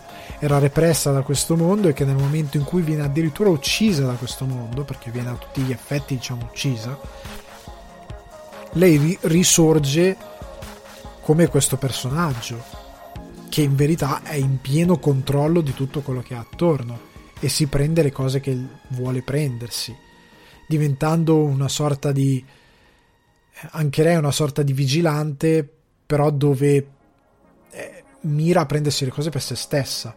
Qua Catwoman non è una ladra che fa non gliene frega niente, lei è semplicemente una che ha questo personaggio per prendersi la sua vendetta su determinate cose. È un film però che è bello nel modo in cui Michael Keaton ancora ha questo dualismo con Batman e come trova in, in uh, Selina Kyle il suo doppio, il suo gemello perfetto, identico, soprattutto in quella scena dove eh, stanno per fare sesso sul divano e si toccano le varie ferite, ognuno ha le sue ferite. Sono, sono due eh, estremamente compatibili ma allo, e rotti perché sono incredibilmente rotti come persone ma Michael Keaton è una forza del bene. Selina Kyle e eh, Michelle Pfeiffer no, non è una forza del bene. Agisce per la sua vendetta e una vendetta crudele, tra virgolette. Però è molto interessante il rapporto che hanno due, come Danny DeVito il pinguino, che sostanzialmente lui è un è un freak che è stato rigettato dai suoi genitori ricchi borghesi che l'hanno buttato via perché era deforme, quando era bambino è stato rigettato e che l'unica cosa che vuole è essere minimamente amato e accettato dagli altri, ma che anche per le influenze di Christopher Walken fa delle cose che non sono puramente vendetta, puramente cattiveria. Poi lui ha un piano al di là di quelle che sono le influenze di Walken che comunque lo con- configurano come un vero e proprio cattivo però è tutto un suo reagire nel modo più sbagliato possibile a un, a a un trattamento da mostro che gli è stato riservato per quello che è in apparenza. È un film che secondo me funziona sotto ogni punto di vista. È messo in scena benissimo, ha un, uno stupendo ritmo, è scritto incredibilmente bene e non è neanche invecchiato così male. Cioè è proprio un bel film è un bel film che lo guardi e ti, la, ti lascia a pancia piena. Il personaggio di Batman ha anche una sua epica molto bella cioè una presenza anche scenica molto imponente e molto importante. Ed è un film che io consiglio sempre perché è veramente un capolavoro dei cinecomics. Secondo me tra i Batman fatti fino adesso è probabilmente non so se è il migliore ma probabilmente il migliore di quelli visto al cinema per resa totale, nonostante Batman non sia veramente al 100% Batman, è un Batman secondo Tim Burton. Non è al 100% Batman, ma allo stesso tempo lo è perché è incredibilmente gotico, è incredibilmente folle nella sua, nella sua psicologia, però è, è, è molto forte come personaggio e anche come, come si muove per Gotham, come combatte contro la banda del circo, è tutto è tutto troppo bello quasi per essere vero, cioè sembra un film che non esiste, quando in verità esiste. Ed è, molto, ed è un film che era anche molto complesso per il 92, per quando è uscito, perché era un freaks con Batman. E soprattutto eh, si lega al Natale perché c'è il Natale, perché c'è quella meravigliosa scena dove Michael Keaton, Bruce Wayne dice buon Natale Selina basta c'è altra ragione. Però no dai è veramente è veramente un film che consiglio se non l'avete mai visto o se l'avete visto comunque consideratelo come film natalizio ma ripeto qua siamo proprio nel campo di una cosa mia personale. Prossimo film questo è il capolavoro vero che dicevo prima che decostruisce e ricostruisce le cose. Con l'infame titolo italiano di Sballati per le feste e il titolo originale The Night Before del 2015 di Jonathan Levine. The Night Before è un, eh, è un titolo molto più calzante dell'orrendo Sballati per le feste, perché i titolisti italiani quando devono fare i titoli delle, colleghe, delle, delle commedie, non delle colleghe, delle commedie, ah, vanno in queste situazioni. The Night Before invece calza perché la vigilia di Natale, quindi The Night Before. Va bene. Comunque, film di giretto, girato da Jonathan Levine, che ovviamente collabora con suo storico amico Seth Rogen, Joseph Gordon-Levitt nel cast anche, Anthony McKee, il Falcon degli Avengers, Michael Shannon, Miley Cyrus e James Franco.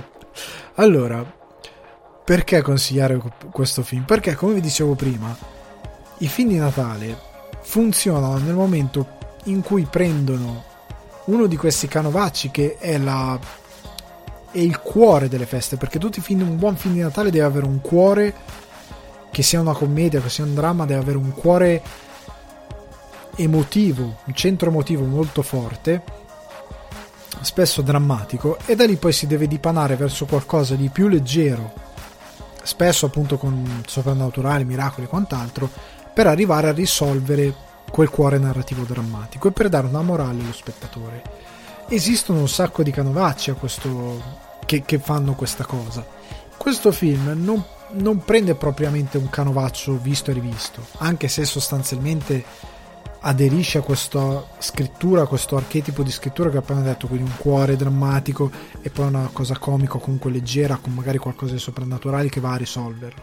È un canovaccio molto da commedia, ma che si basa su tante cose, angeli e altre cose, ehm, la ricreazione a volte cose come mh, mm, canto di Natale o la ricreazione di ehm, diciamo eventi che riconducono alla, alla nativity, alla na- nascita di Gesù, alla, vabbè, alla na- natività, lo diciamo malissimo, ok? di Gesù, la concezione di Gesù, l'arrivo di Gesù, quelle cose che rimandano a quella roba lì, ovviamente in modo non del tutto religioso, ma che ri- ripercorrono quella cosa.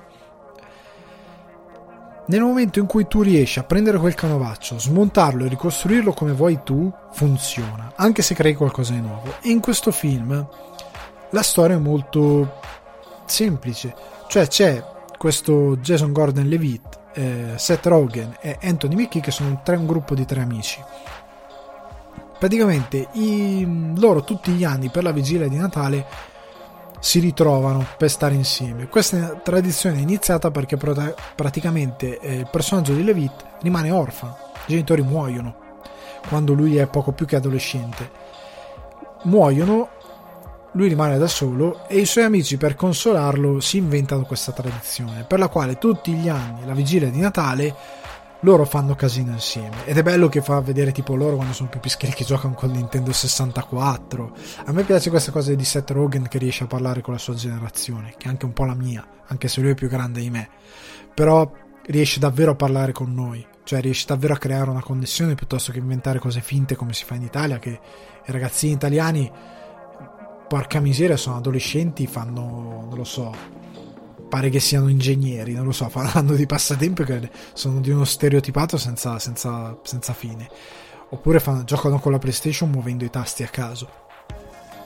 Comunque, ehm, loro sono, creano questa tradizione, eh, fanno la serata insieme, fanno disastri, ma soprattutto sono anni che loro cercano di imbucarsi a questa festa super segreta che non si sa chi la organizza di New York che pare che sia la festa più bella di tutta la vita di sempre praticamente. Cioè la festa più bella che ci sia a New York e loro ci vogliono entrare perché è una cosa super esclusiva.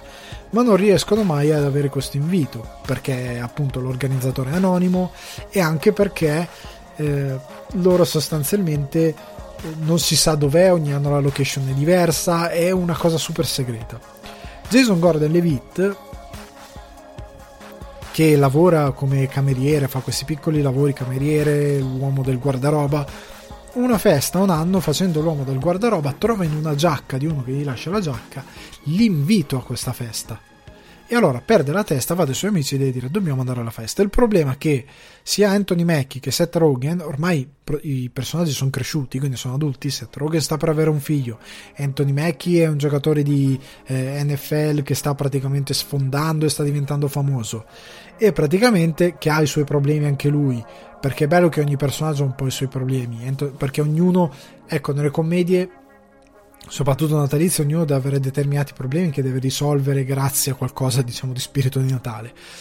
Anthony Mackie ha i suoi problemi con la sua carriera, Seth Rogen deve avere un figlio ma è terrorizzato all'idea di avere un figlio, quindi ha problemi. E la cosa che lui e loro vogliono sostanzialmente, scusate se sto saltando i pali in frasca, tagliare questa tradizione. Perché dicono siamo grandi, non possiamo più fare sta cosa, io sto avendo un figlio, quell'altro ha le paranoie con la carriera e si stanno un po' distaccando da quello che è la loro la, la loro, il loro cuore, un po' come Scrooge, siamo sempre lì, il loro cuore più infantile, mentre Jason Gordon-Levitt è troppo ancorato a quella cosa e non sta crescendo, quindi sono due opposti. Sostanzialmente loro vengono convinti da Levitt a partecipare, a cercare di andare a questa festa, di farsi per l'ultima volta la loro serata. La moglie di Seth Rogen addirittura gli regali funghetti allucinogeni e digli vai, vai a farti la festa, so che stai impazzendo, vai, vai, vai, sfogati. Anthony Mikey decide anche lui di partecipare a sta cosa e fanno quest'ultima serata cercando questa super festa. Ora, non vi dico nient'altro della trama, perché ha delle idee geniali. Michael Shannon fa il ruolo di un pusher fantastico. Quando compare Miley Cyrus io ho riso troppo tanto. È perfetto il modo in cui è messa in scena. E, oltretutto la cosa bella di questo film è che è proprio celebra quella tradizione che in Italia io non l'ho mai fatto cioè, onestamente, io in Italia quello che facevo era la visita di Natale, andavo fuori con i miei amici, avevamo questo posto nel nostro paese dove ci trovavamo sempre. Un ritrovo un po' per tutto il paese, viene addirittura anche gente da, fa- da fuori perché è molto bello questo locale.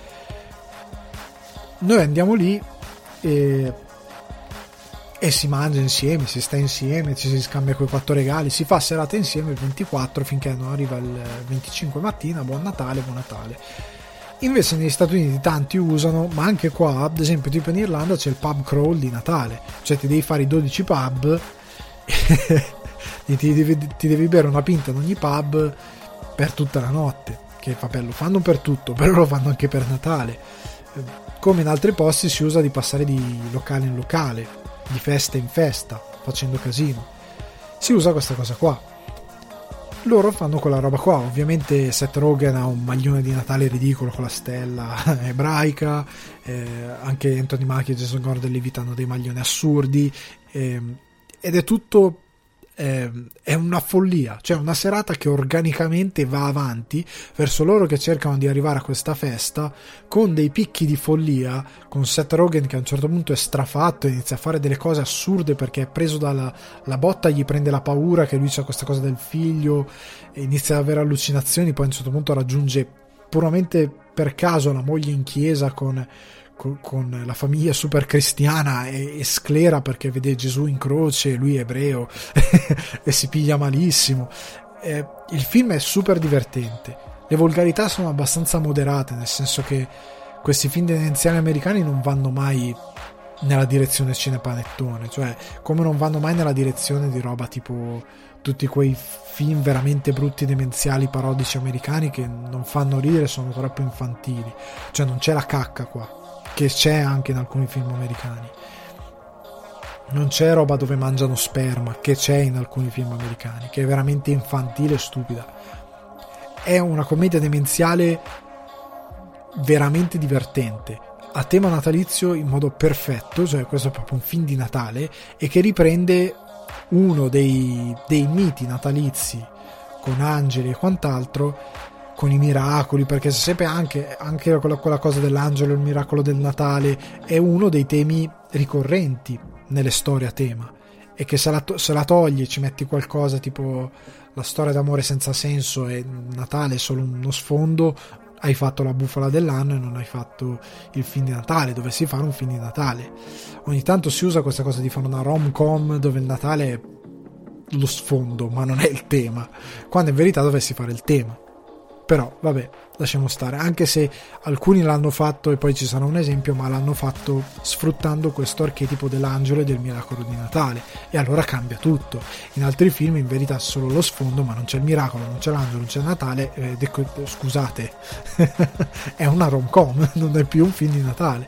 Eh, c'è il, il Natale, è, di, è, come Batman, cioè che ha come sfondo il Natale, ma non è che Batman si veste con la tutina verde per dire perché è Natale, cioè rimane sempre Batman e quindi ha poco senso. Però sballati per le feste o The Night Before, a parte che io vi consiglio sempre di vederlo in lingua originale, cioè piuttosto mettetevi sottotitoli. Oddio, non so come sia il doppiaggio italiano. Io vi consiglio la lingua originale semplicemente perché a volte alcune battute non sono solo di, eh, di fisico, cioè di qualcosa di stupido che fanno loro, anche se ce ne sono tante, ma a volte sono anche di proprio eh, battuta proprio scritta, di costruzione di una, di una linea di dialogo che fa ridere e soprattutto perché io adoro come ride e parla Seth Rogen, cioè fa ridere solo quando lui ride. Quando Seth Rogen ride, tu ridi di conseguenza. È un dono che lui ha ed è meraviglioso.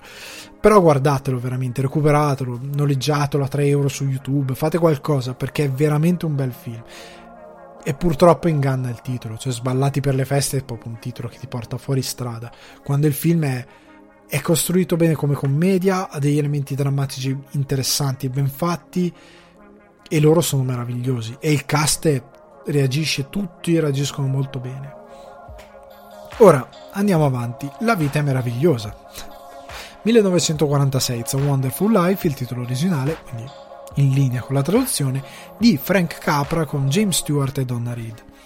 Allora, questo è annoverato come il miglior film di Natale di sempre e ci mancherebbe altro per certi punti di vista, nel senso che come dicevo prima, è uno di quei film che ha un cuore drammatico molto ben solido, molto ben strutturato, ma che usa poi l'espediente di Miracolo di Natale, Angeli e quant'altro per sviluppare la storia.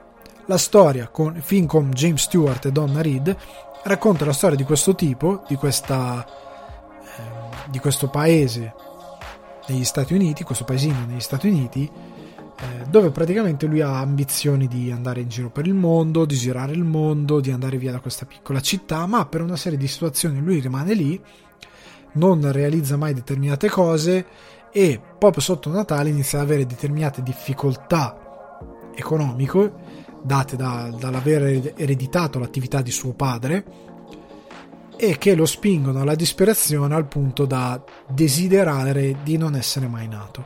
E a quel punto c'è l'angelo del Natale che gli fa vedere come sarebbe stata quella città se lui non fosse mai nato. E da qui il film. Allora, io devo dire una cosa di La vita è meravigliosa. Io l'ho visto al cinema come se fosse stata la prima volta perché l'avevo visto in televisione quando ero più bambino, però non me lo ricordavo. L'ho praticamente visto quasi per la prima volta, diciamo al cinema, qualche anno fa. Andai al cinema sala piena, io non me lo aspettavo, una sala grande, piena di gente. La cosa che mi ha colpito della reazione della sala è che è un film del 1946 che ha un tipo di cinema che poi la New Hollywood ha voluto tra, tra virgolette uccidere il cinema alla, alla Frank Capra dove la parte diciamo della morale e natalizia è più nell'ultima parte di film ma i primi due atti del film raccontano moltissimo in modo molto ampio il personaggio di James Stewart e quello di Donna Reed, racconta molto loro. Ed è bellissimo perché se ricordate in eh, una settimana da Dio la scena dove Jim Carrey prende all'aso la luna e la tira vicino alla terra perché vuole impressionare la moglie quella è una cosa presa alla vita meravigliosa dove c'è lui quando è giovane che inizia a uscire con Donna Reed, dove gli dice cosa vuoi da me, cosa vuoi che ti regali, vuoi la luna, io ti darò la luna, la prenderò all'asso e la tirerò giù per te. Gli dice questa cosa meravigliosa. E il film è pieno di questi momenti incredibili. E è bellissimo vedere James Stewart e Donna Reed che in ogni segmento del film recitano con un'eleganza che non raramente vedo a schermo ora. Non, non voglio fare de, dire qualcosa di banale, ma veramente mi ha colpito da adulto con determinate consapevolezze di vedere quel film e trovarci una grazia, un, un'eleganza nel, nel recitare determinate cose. Anche cose che magari sono invecchiate, perché un film del 46 invecchiate non a livello visivo, invecchiate a livello di, di, di concezioni anche se non c'è niente di scandaloso, eh. è un film meraviglioso per famiglie, bellissimo, non c'è niente di brutto in La vita è meravigliosa, cioè brutto nel senso che è invecchiato a livello di concezioni sociali, un film meraviglioso, eh, La vita è meravigliosa. È bellissimo. Invecchiato nel senso che appunto il cinema di Capra dava molto spazio alle backstories dei protagonisti per costruirti i protagonisti per arrivare poi al punto della storia. Però nel raccontarti questa cosa c'è, ripeto, un'eleganza, una grazia che è veramente già commovente di per sé.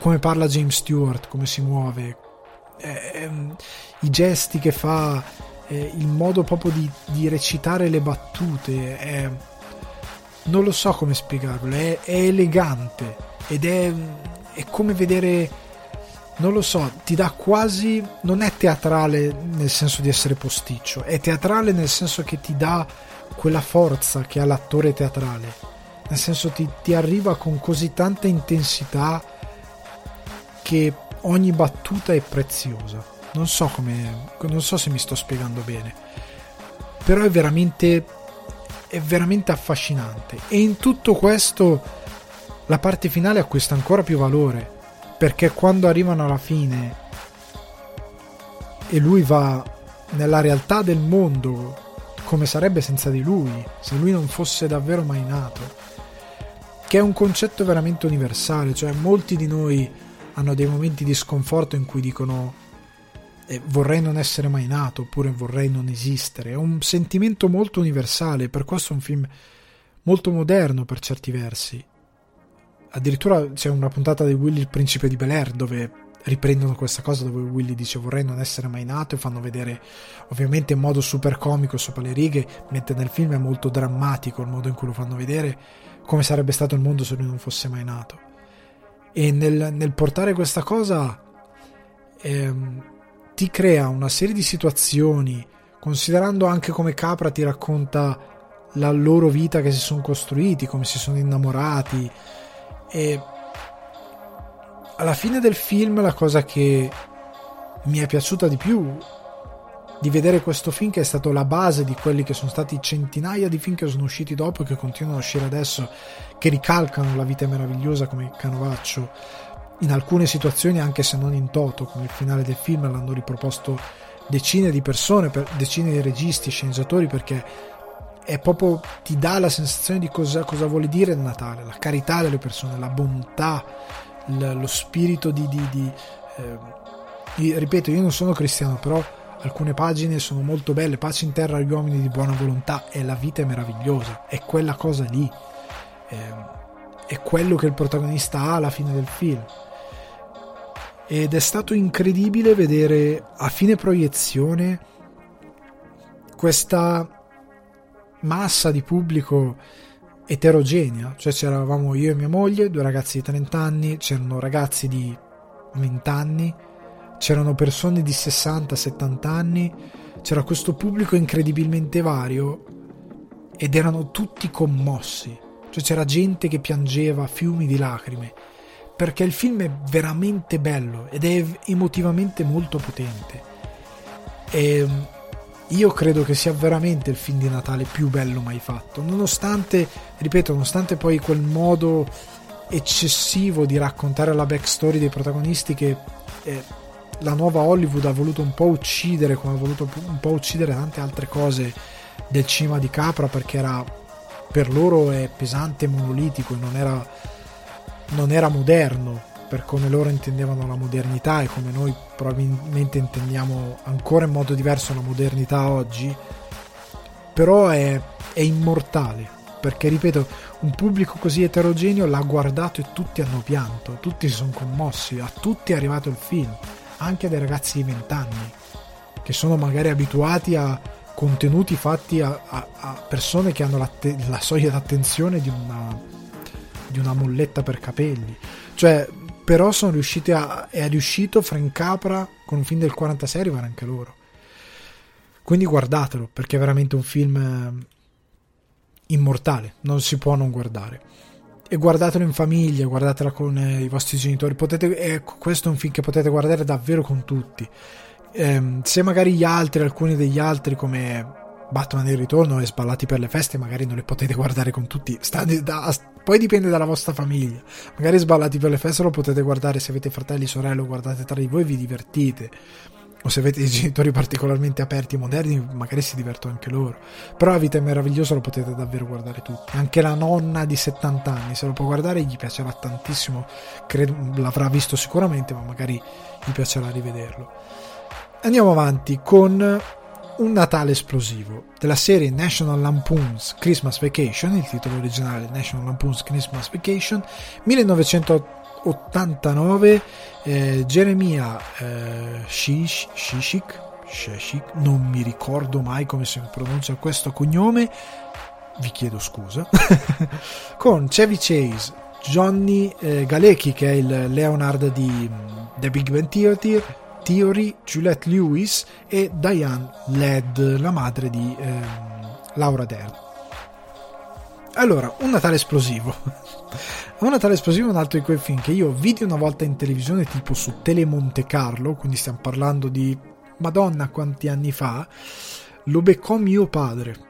E ricordo che lo beccò mio padre, eh, lo vide, lo fece, rise un sacco e poi non lo beccammo mai più io lo guardai appunto, ripeto, qualche anno dopo, già iniziato su una di queste reti reg- regionali, comunque eh, secondarie, come era Tele Monte Carlo all'epoca, e poi non lo beccai mai più. Mai, mai più. Riuscì a rivederlo anni dopo andando all'Arcadia di Melzo, che c'è il negozietto che vende DVD, perché vendevano il DVD. Trovai il DVD, lo comprai e dissi questo è mio perché non lo trovo da nessuna parte, lo, ve- lo prendo e a Natale me lo riguardo. E questo film è proprio un film che aderisce al genere demenziale americano di fine anni 80, primi anni 90, più film anni 80. Roba da um, National Lampoon's era una serie di film che fecero all'epoca e che ebbe un discreto successo. Questo del, di questa famiglia Griswold che andava in giro, gli succedevano cose ridicole. I personaggi erano più o meno gli stessi questo di Natale è diventato un cult. Cioè, è quello che, se non ricordo male, è quello che ha avuto più successo di tutti. Cioè, è quello che io l'anno scorso ho rivisto al cinema. Cioè, sono riuscito ad andare al cinema a vederlo perché l'hanno riproposto al cinema. E mi ha fatto un piacere enorme. Perché eh, è, un, è diventato un cult perché era un film. È un film demenziale. Quel tipo di demenziale americano da comici da Saturday Night Live che propone la storia di questa famiglia Griswold che praticamente deve celebrare il Natale in famiglia e per una volta deve avere i loro genitori, quindi eh, mamma e papà dei rispettivi due capi famiglia, quindi Chevy Chase e eh, Diane Ladd, se non mi ricordo male, i, i, i, rispettivi genitori che sono insopportabili, che litigano tra loro, che sono dei tromboni, e addirittura compare anche un cugino Ed, che è questo tipo che gira senza un soldo, che gira con questo ehm, trailer, con questo caravan, mob, con questa casa mobile, non mi sta, camper, ecco, gira con questo camper che ha un cane enorme che sbava in giro ovunque, eh, una figlia non troppo giusta perché a quanto pare ha preso in testa un calcio in testa da un mulo e non è troppo registrata, e mm, sono dei gretti in tutto e per tutto e sono assurdi e praticamente raccontano le, le, festività di questa famiglia. Ovviamente il film comincia con tipo lui che è uno spostato e deve andare a comprare, siccome tutti comprano l'albero di Natale, ma lui vuole seguire le tradizioni, se va in mezzo alla neve nelle campagne americane a tagliare con l'accetta un albero enorme per, metterlo suo, per caricarlo su una macchina e metterlo nel giardino. E da lì già i primi 5 minuti capite il tono del film, che è veramente demenziale il film è meraviglioso perché è pieno di gag, cioè è un continuo di gag. Ci sono playlist lo fai che hanno sia le battute di SOS Fantasmi che di Una vita meravigliosa e hanno anche le battute di Un Natale esplosivo. Cioè a volte si sentono proprio se voi ascoltate alcuna playlist ogni tanto ci sono battute prese da Un Natale esplosivo. E, ehm, io lo consiglio perché prima di tutto è molto divertente, anche se è un film dell'89 ma è quel tipo di film che ancora una volta ha una bella costruzione, cioè c'è una, una trama, c'è un... non è solo un prendere in giro determinate cose delle feste di Natale, è costruito molto bene sull'idea di prendere in giro le feste in famiglia grandi, cioè mentre noi magari facciamo un bel film, se non mi ricordo male di Monicelli, però correggetemi se sbaglio, Parenti Serpenti, che tende, sì, il mio ricordo Dio lo dovrei riguardare perché veramente eh, sono anni che non lo guardo, sì, comico ma più che altro drammatico e molto agrodolce come film. Gli americani le feste natalizie le trattano con un piglio più leggero, in questo caso soprattutto cercano di fare una commedia demenziale, demenziale che non è basata solo sugli stereotipi ma anche su eh, situazioni completamente originali, cioè sui personaggi stessi. Il, il, il protagonista, cioè il papà, il capofamiglia questa, della famiglia Griswold, che è Chevy Chase, è veramente un demente. Cioè, nel senso, è, è un padre di famiglia vero e proprio però è, è, veramente un cretino, cioè appunto che si va a prendere l'albero, un, un, pino enorme di 3 metri e mettere in salotto che non ci starà mai nella vita e lui se lo deve andare a prendere perché c'è sta fissa di fare una cosa tradizionale, è veramente un cretino. Però il suo essere cretino lo rende anche eroico da un certo punto di vista. E, e il film ve lo consiglio appunto perché è leggero, è veramente leggero, vi fa passare una bella oretta e mezza e soprattutto per me io ho un legame affettivo perché mi riporta davvero indietro a un po' quando io ero più piccolino quando scoprì questo film. Ma mi riporta anche indietro nel senso a livello di commedie cioè non è, non è un film incredibilmente volgare non è un film incredibilmente sboccato senza motivo. Eh, è un diverso tipo di satira di comicità americana demenziale contestualizzata più negli anni 80 che negli anni 2000 ok? Cioè non c'è sesso in questo...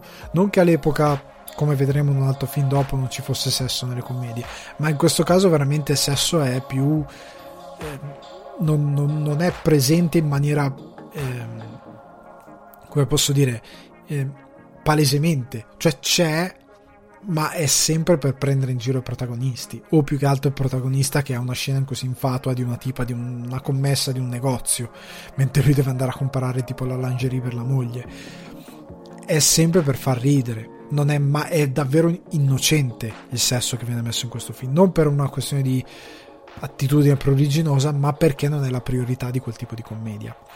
Quindi io ve lo consiglio perché è veramente divertente, è un cult, è un cult del suo genere. Io lo guardo tutti gli anni perché lo amo, cioè veramente mi fa ridere anche se l'ho visto decine e decine e decine di volte. Ovvio, deve, piacermi, deve piacervi il demenziale americano. Cioè, a me è capitato di ehm, avere dei party pooper nella mia vita, cioè persone con cui ho detto dai, guardi, io tutti gli anni guardo sto film, te lo guardi con me? Dopo i primi dieci minuti mi fa, ma che stupido che ah dai, è troppo stupido perché quel tipo di comicità non piace. La stessa cosa vale per Sballati per le feste, cioè se non vi piace quel tipo di comicità alla Seth Rogen, non vi piacerà il film. Però per me sono film davvero ben fatti, ben riusciti. Cioè Natale Esplosivo ha anche una trama che funziona.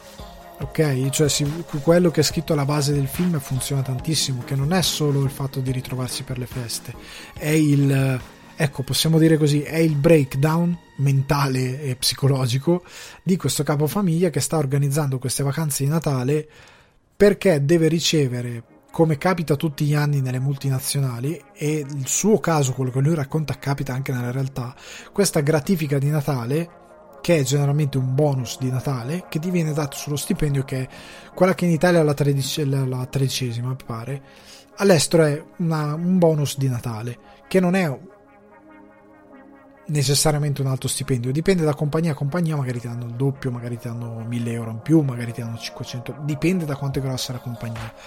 Però ci sono compagnie pezzenti che, come nel caso del film, fanno un'altra cosa. E tutto si basa sulla tensione di questo personaggio nel dover organizzare il suo Natale perfetto come capofamiglia e nel dover ricevere questa cavolo di gratifica che lo mette in ansia. Ora, prossimo film, eh, The Family Man del 2000, titolo The Family Man anche in inglese, di Brett Ratner con Nicolas Cage, Tea Leone e Don Cheadle. Allora, The Family Man è un po' stile La vita è meravigliosa. Questo è un film che molto probabilmente avete visto sicuramente. Io credo su Canale 5 l'abbiano fatto tutti gli anni. tutti gli anni sempre, quindi è difficile che non vi siate inciampati. Magari lo avete evitato io so che sentire Nicolas Cage alcuni lo hanno stori- storicizzato in una maniera assurda e... Però no, guardatelo, perché la storia è questa: Nicolas Cage è un, un ricco, diciamo un ricco generico, eh, super cinico, super eh, diciamo no, neanche troppo cinico, è semplicemente un uomo ricco e abbastanza freddo nel, nel, suo affrontare la vita, che un giorno praticamente incappa in, eh, in una rapina e nel corso di questa rapina succede una cosa per la quale eh, arriva questo angelo che è interpretato se non ricordo male da Don Cido che gli dà la possibilità di avere una seconda possibilità. Più che altro gli dà la possibilità di dare quella che lui chiama un'occhiatina. E l'occhiatina che lui va a dare è quella di vivere durante appunto le vacanze di Natale, che lui passerebbe freddamente nel suo appartamento, addirittura andando a lavorare in ufficio, con la sua, mi pare che ha una Lamborghini, una Ferrari, non mi ricordo che macchina ha, lui è un mega ricco proprio. Sostanzialmente gli viene data la possibilità di vedere come sarebbe stata la sua vita se lui al tempo del, del, dell'università, del college, avesse scelto di seguire l'amore della sua vita, che la ragazza di cui era innamorato, che era Tea Leoni e che non ha seguito ovviamente, piuttosto che inseguire un'altra cosa e fare carriera. Ovviamente lui si trova, lui è se stesso, cioè un mega ricco, che però si ritrova in questa famiglia che è la classica famiglia americana con due o tre figli che stanno in una bella casa, però ovviamente lui mi pare che lavora vende gomme per il suocero, una cosa del genere, in un, in un autosalone, eh, il suocero lo tratta anche un po' male perché lo ritiene un fallito, eccetera, eccetera, però lui è a sua moglie ed è innamorato, ha una vita effettivamente felice, a dir la verità, rispetto a quello che ha lui ha nella sua vera vita dove ha un sacco di soldi, ma non è davvero felice, è solo uno incredibilmente ricco ma incredibilmente solo. E il film ruota attorno a questa cosa ed è molto interessante perché non è, ripeto, come detto prima, ruota sempre attorno a quel canovaccio l'angelo, il miracolo, eh, il valore non materiale delle cose, ma il valore morale, il valore delle persone, il valore della famiglia, il valore dello stare insieme, il valore di costruire determinate cose che sono importanti per la vita perché i soldi, fatevene una ragione che una volta che morite siete morti, accumulare soldi a 89 anni non vi serve a un cacchio, accumulare soldi comunque in generale, se poi vi colpisce qualcosa e, e ci rimanete non vi è servito a niente. Comunque, eh, il film, pur ricalcando questi, diciamo, stilemi, lo fa secondo me molto bene, è un buon film, molto ben costruito, è uno di quei film ai quali sono affezionato perché ti ricorda un po' le cose necessarie della vita, perché noi siamo anche molto ingenuamente ancorati alla convinzione che abbiamo bisogno di determinate cose. Ho bisogno di avere la nuova PlayStation 5 che è uscita. Ho bisogno di averla adesso. Perché tutti ne stanno parlando, cioè la verità è questa, perché è una cosa nuova, perché la devo avere. Sono disposto a comprarla da uno su eBay che mi vuole truffare a 1200 euro non importa che razionalmente parlando posso aspettare tranquillamente un paio di mesi e comprarla al prezzo che la devo comprare, anzi meno perché posso dare dentro la mia vecchia PlayStation e averla. Non importa che spendere ogni due anni 1200 euro per un telefono sia una mossa veramente stupida perché non mi serve davvero. Posso benissimo tenere per un altro paio di anni quello che ho già avuto, cioè quello che ho già in mano non importa che, eh, non lo so, non, non, non importa se quest'anno non possiamo andare a sciare o non possiamo magari stare con la nostra famiglia per due o tre settimane per via di quello che sta succedendo. Quello che importa è riuscire a costruire eh, le cose che contano nella nostra vita anche da noi, senza dare primaria importanza. Magari l'esempio della famiglia quest'anno magari è un po' è un po' sbagliato più l'esempio dello sciare, però possiamo comunque ovviare a qualsiasi difficoltà per tenere ben sott'occhio le cose importanti. Andare a sciare non è importante. È importante che queste persone abbiano un tetto sopra la testa, ma non è importante e che possano tornare a lavorare a un certo punto. non è importante il fatto che ehm, io che mi nascondo dietro l'idea che queste persone debbano lavorare, in verità voglio solo andare a cortina come faccio tutti gli anni a vantarmi e a farmi foto su Instagram perché devo sciare. Ecco, quello non è importante. Sto usando la disperazione di qualcun altro per nutrire una cosa che io voglio fare ed è sbagliatissimo. The Family Man è un film che ti ricorda un po' cos'è importante.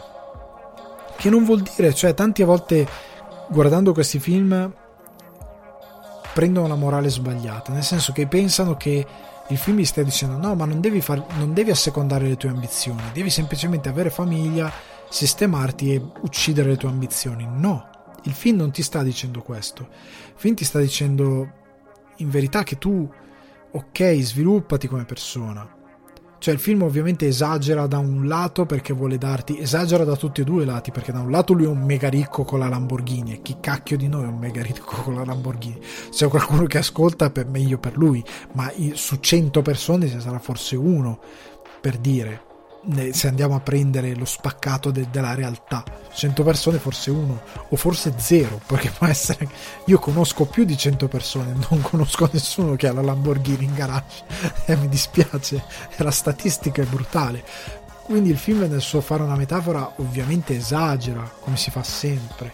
Quindi da una parte c'è uno con Lamborghini e dall'altro c'è un americano super medio in quello che ha ma sono due stereotipi che servono alle persone per dare dimensione di cosa si vuole dire. Il film non ti vuole dire che devi essere o una persona super media un po' delusa da quello che ha, con magari dei rimpianti che poteva essere un mega ricco, o un mega ricco che si sente vuoto perché poteva avere altro e non l'ha avuto.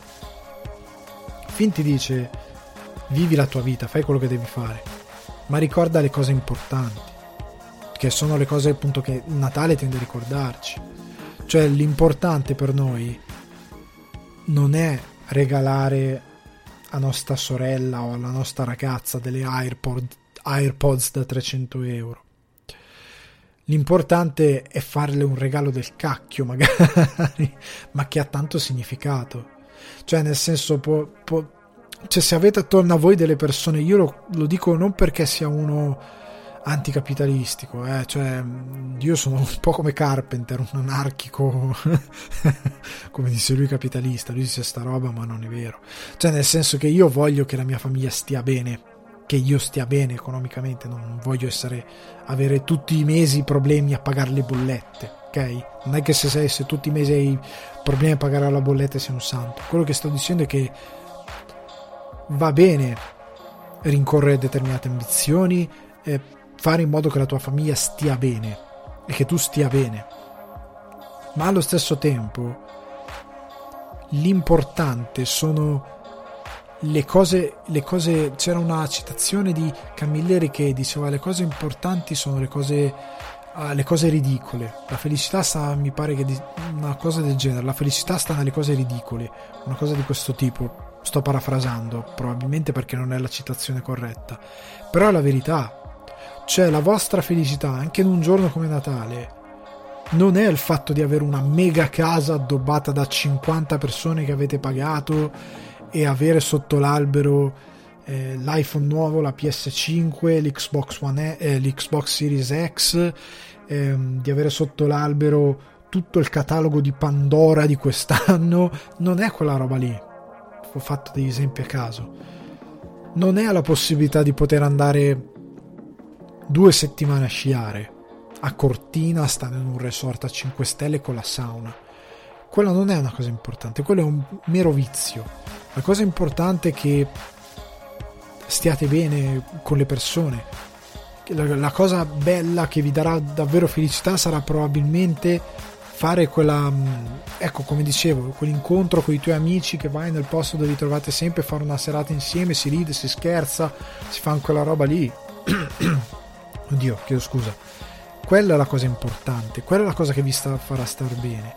Cioè, quando ehm, io mi ricordo quando lasciai l'Italia, dissi ai miei amici, perché io ho visto organizzare cose fantascientifiche completamente fuori luogo per persone che probabilmente danno valore a quelle cose. Nel senso, io stando in Erasmus sei mesi, mi vengono a prendere con la limousine, andiamo in un club col tavolo, ma siete pazzi, per me è follia quella cosa lì.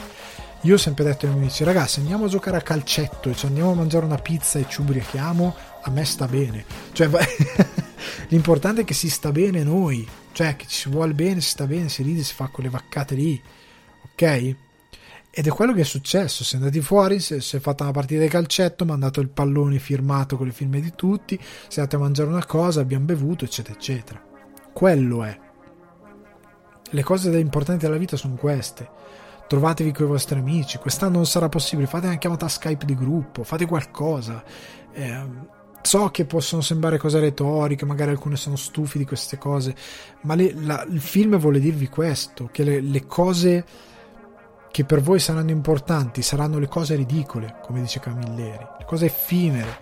Avere il catalogo Pandora, una volta che ce l'hai, cosa ti lascia? Sei da solo nel tuo appartamento con, con tutti gli, gli ammennicoli Pandora. Li metti su Instagram, prendi 2000 like e sei vuoto e freddo come il, la cima del K2 cioè non ti dà niente quella cosa lì, zero e porto zero. Niente, il nulla cosmico vale niente. Effettivamente, cioè tu arriverai a un certo punto nella tua vita dove dirai ah quel Natale dove ho messo su Instagram il coso della Pandora e ho preso 20.000 like. Ma chi, chi ma do, che, che malattia mentale è? La cosa che ti ricorderai guardando magari le foto Instagram o delle foto che io spero che voi le stampiate queste stramaledette foto e ve le salviate da qualche parte e ve le, ve le, mettete, ve le mettiate in un album la cosa che vi ricorderete sarà come faccio io tante volte. Ah quando ero bambino che c'era questa cosa. Vi ricorderete questa cosa. Vi ricorderete eh, aver fatto l'albero con i vostri genitori, aver messo le decorazioni con i vostri genitori, vi ricorderete il profumo di biscotti di vostra madre la mattina di Natale, vi ricorderete, ecco, aver regalato a un collega il libro della cacca. Io lo spero che quel ragazzo si ricordi ancora Paride se ha ricevuto, che ha ricevuto il libro della cacca un anno. Io mi ricordo la cintura da 2 euro da Wrestler che mi regalavano per prendermi in giro perché facevo box. Sono cose che ti rimangono sono cose che faranno parte di te in eterno. Le altre cose vanno via. E questo film, come molti altri, vuole dirti questa cosa. E per me è un gran bel film. Guardatelo. Chiudiamo con una nota più, più leggera con... Vabbè, questo film, io credo che tutti sta, ascoltando il podcast abbiano detto, vabbè, lo metterà. Come si fa a non mettere una poltrona per due in una classifica di film preferiti che guardi ogni Natale? l'ho messo, l'ho messo perché vi voglio bene, perché la, è una cosa che avevo che ho sempre pensato, che ho sempre guardato. Io guardo una poltrona per due da finché ho memoria. Titolo originale Trading Places 1983 di John Landis con Eddie Murphy, Dan Aykroyd, Jamie Lee Curtis, Jim Belushi e Frank Oz che fa una piccola parte. È quello della polvere d'angelo, Frank Oz, quello che fa. Questa è polvere d'angelo. Ehm, una poltrona per due è un film miracolo per me. Nel senso che io ritengo un miracolo ancora che vada in prima serata su Italia 1, Canale 5, quello che è. È un film che non si può non vedere tutti gli anni una poltrona per due. Ehm, nel senso, vabbè, la trama non la sto a dire perché veramente io credo che la sappiate tutti.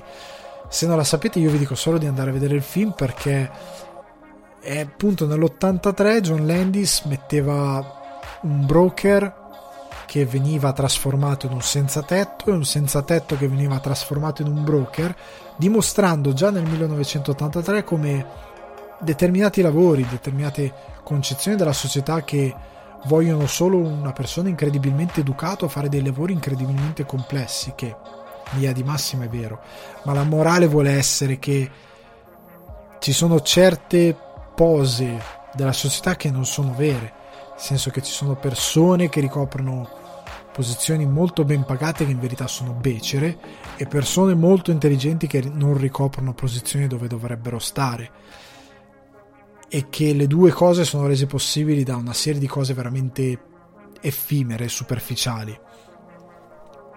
Però sostanzialmente non è tanto quello il, il messaggio, eh, non è solo quello il messaggio che voleva dare Landis, perché Landis ti vuol dire che in verità il barbone può diventare un broker, e il broker se lo riporti nella sua condizione diventa davvero un barbone, diventa pericoloso, diventa forse anche più disperato del barbone che è nato povero e che è diventato povero per determinate condizioni sociali, ma che non arriverebbe magari mai a fare quello che fa il broker nel momento in cui cade in disgrazia, che diventa anche violento e pericoloso.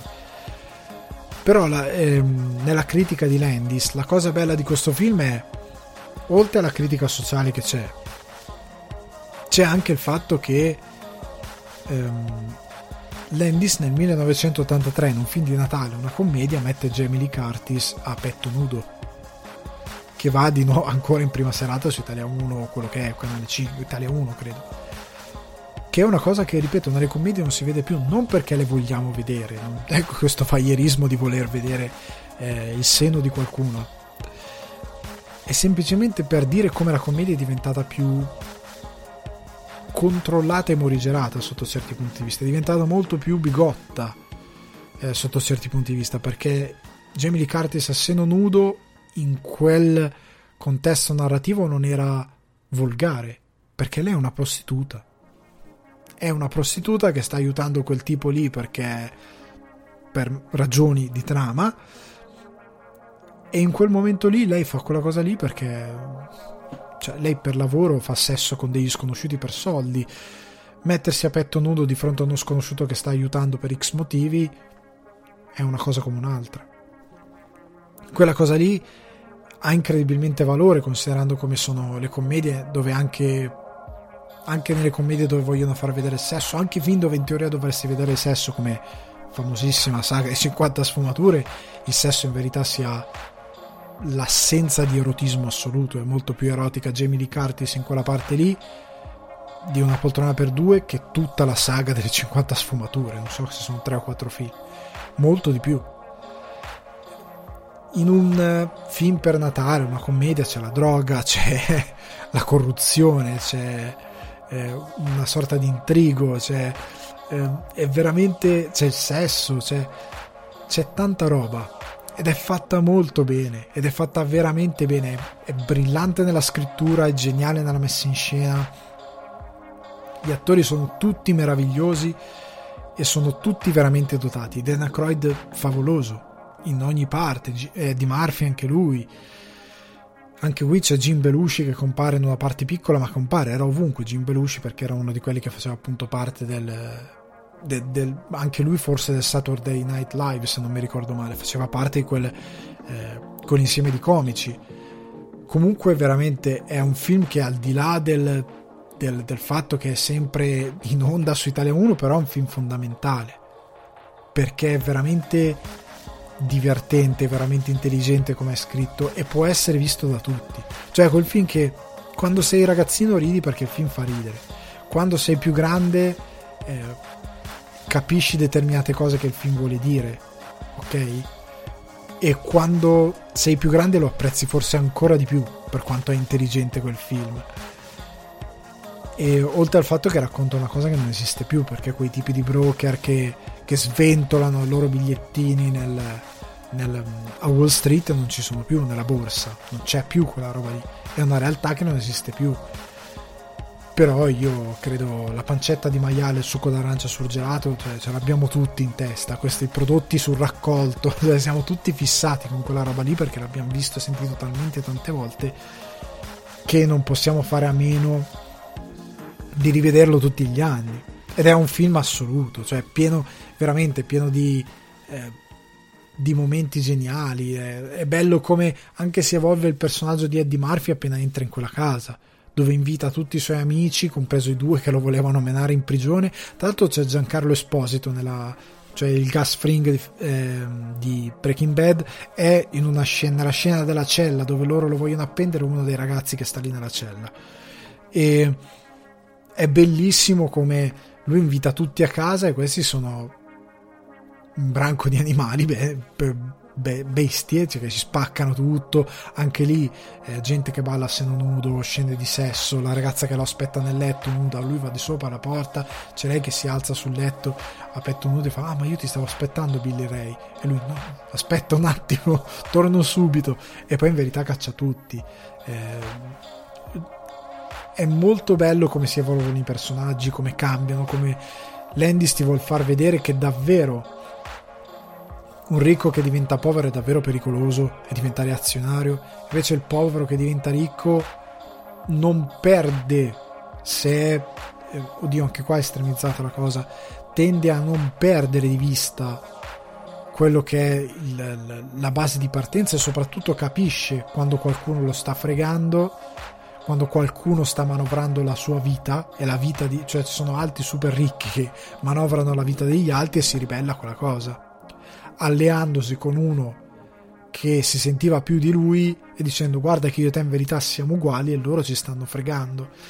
È interessante da quel punto di vista, però ripeto, una poltrona per due è bello anche se tu vuoi ignorare completamente quell'aspetto e vuoi solo vederlo come un film tipo di...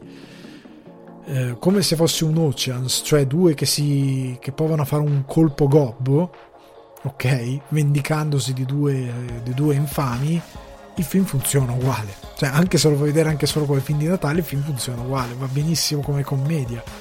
Ed è que- questo è un valore aggiunto incredibile, perché tanti film nel momento in cui vogliono passare un messaggio, mettono il messaggio talmente tanto in primo piano, lo ribadiscono talmente tante volte, in maniera talmente tanta didascalica, che il film diventa antipatico. Una poltrona per due, no. Quello che, che, vuoi, che vuoi vedere lo vedi e il film funziona benissimo. Cioè, proprio perfetto. Oltre al fatto che, raga, ripeto, commedie messe in scena così bene non ci sono al momento, sono veramente, veramente, veramente, veramente poche. Ma a volte anche i film dei ragazzi messi in scena con determinata cura sono davvero pochi.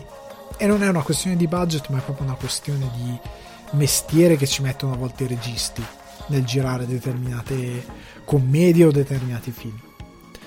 Quindi ragazzi, si chiude qui la prima parte dei miei la prima parte, cioè i miei film cult o preferiti o come volete di Natale per la Christmas movie season, ma prima di lasciarvi voglio invitarvi a fare una cosa. Cioè vorrei che mi mandaste un vocale, sempre in direct, Alessandro Descordio Guardi, dove mi dite che cos'è per voi il Natale. Cioè voglio che veramente eh, tirate fuori qualcosa di cuore. Cioè, eh, come dicevo prima, per me eh, Natale sono luci, festoni, film, guardare un film sul divano, stare con gli amici, eh, avere ehm, questa, questa, questo spirito costante, questo moto perpetuo di, di, di, di festività che c'è attorno e che ti, ti, ti quasi è, è, inebriante, è quasi una droga di avere questo, questo senso attorno è una droga buona, cioè non come il caffè, ecco, mettiamolo così, che ti fa stare bene e che ti pompa costantemente nel sangue queste belle sensazioni. Per me il Natale è questa cosa qui. Ehm, cioè, la vostra risposta può essere benissimo. Per me il Natale è vedere una poltrona per due tutti gli anni sul divano, con mia sorella o mio fratello o quello che è. Per me il Natale è fare l'albero insieme ai miei genitori. Per me il Natale è non lo so, cantare tutto l'album di Christian De Sica di Natale, qualsiasi cosa ragazzi, quello che per voi è il Natale. In, in, poche parole, veramente poche parole. Poi, se avete un film di Natale preferito e lo condividete, sono altrettanto contento. Però ditemi che cos'è per voi il Natale, metteteci anche cuore. Cioè, se volete anche una cosa eh, vostra, ovviamente breve, eh, sotto il minuto, 20 secondi, 30 secondi, una cosa così, fatemela sapere donne, bambini, tutti, donne che ascoltate il podcast, fatemi sapere per voi cos'è il Natale, eh, se vi piace, come vi piace, fatemi sapere qualcosa di questo tipo, ok? Ragazzi, io vi rimando a Spotify, iTunes o Apple Podcast, Google Podcast, Deezer, Amazon Music e Buzzsprout per trovare sul divano di Ale. E vi ringrazio per aver ascoltato questa puntata, vi ringrazio nuovamente per le condivisioni, per essere entrato nel, nel vostro wrap dell'anno di Spotify. Eh, condividete il podcast, lasciate una recensione positiva dove è possibile lasciarla, credo su iTunes, Spotify, eh, scusate, iTunes, Apple Podcast e Google Podcast. Spotify non può lasciare le recensioni, ma lo potete ascoltare su Spotify. Mi raccomando, ragazzi, ci sentiamo alla prossima settimana con altre, altri argomenti festosi, altri argomenti natalizi. Ciao ragazzi.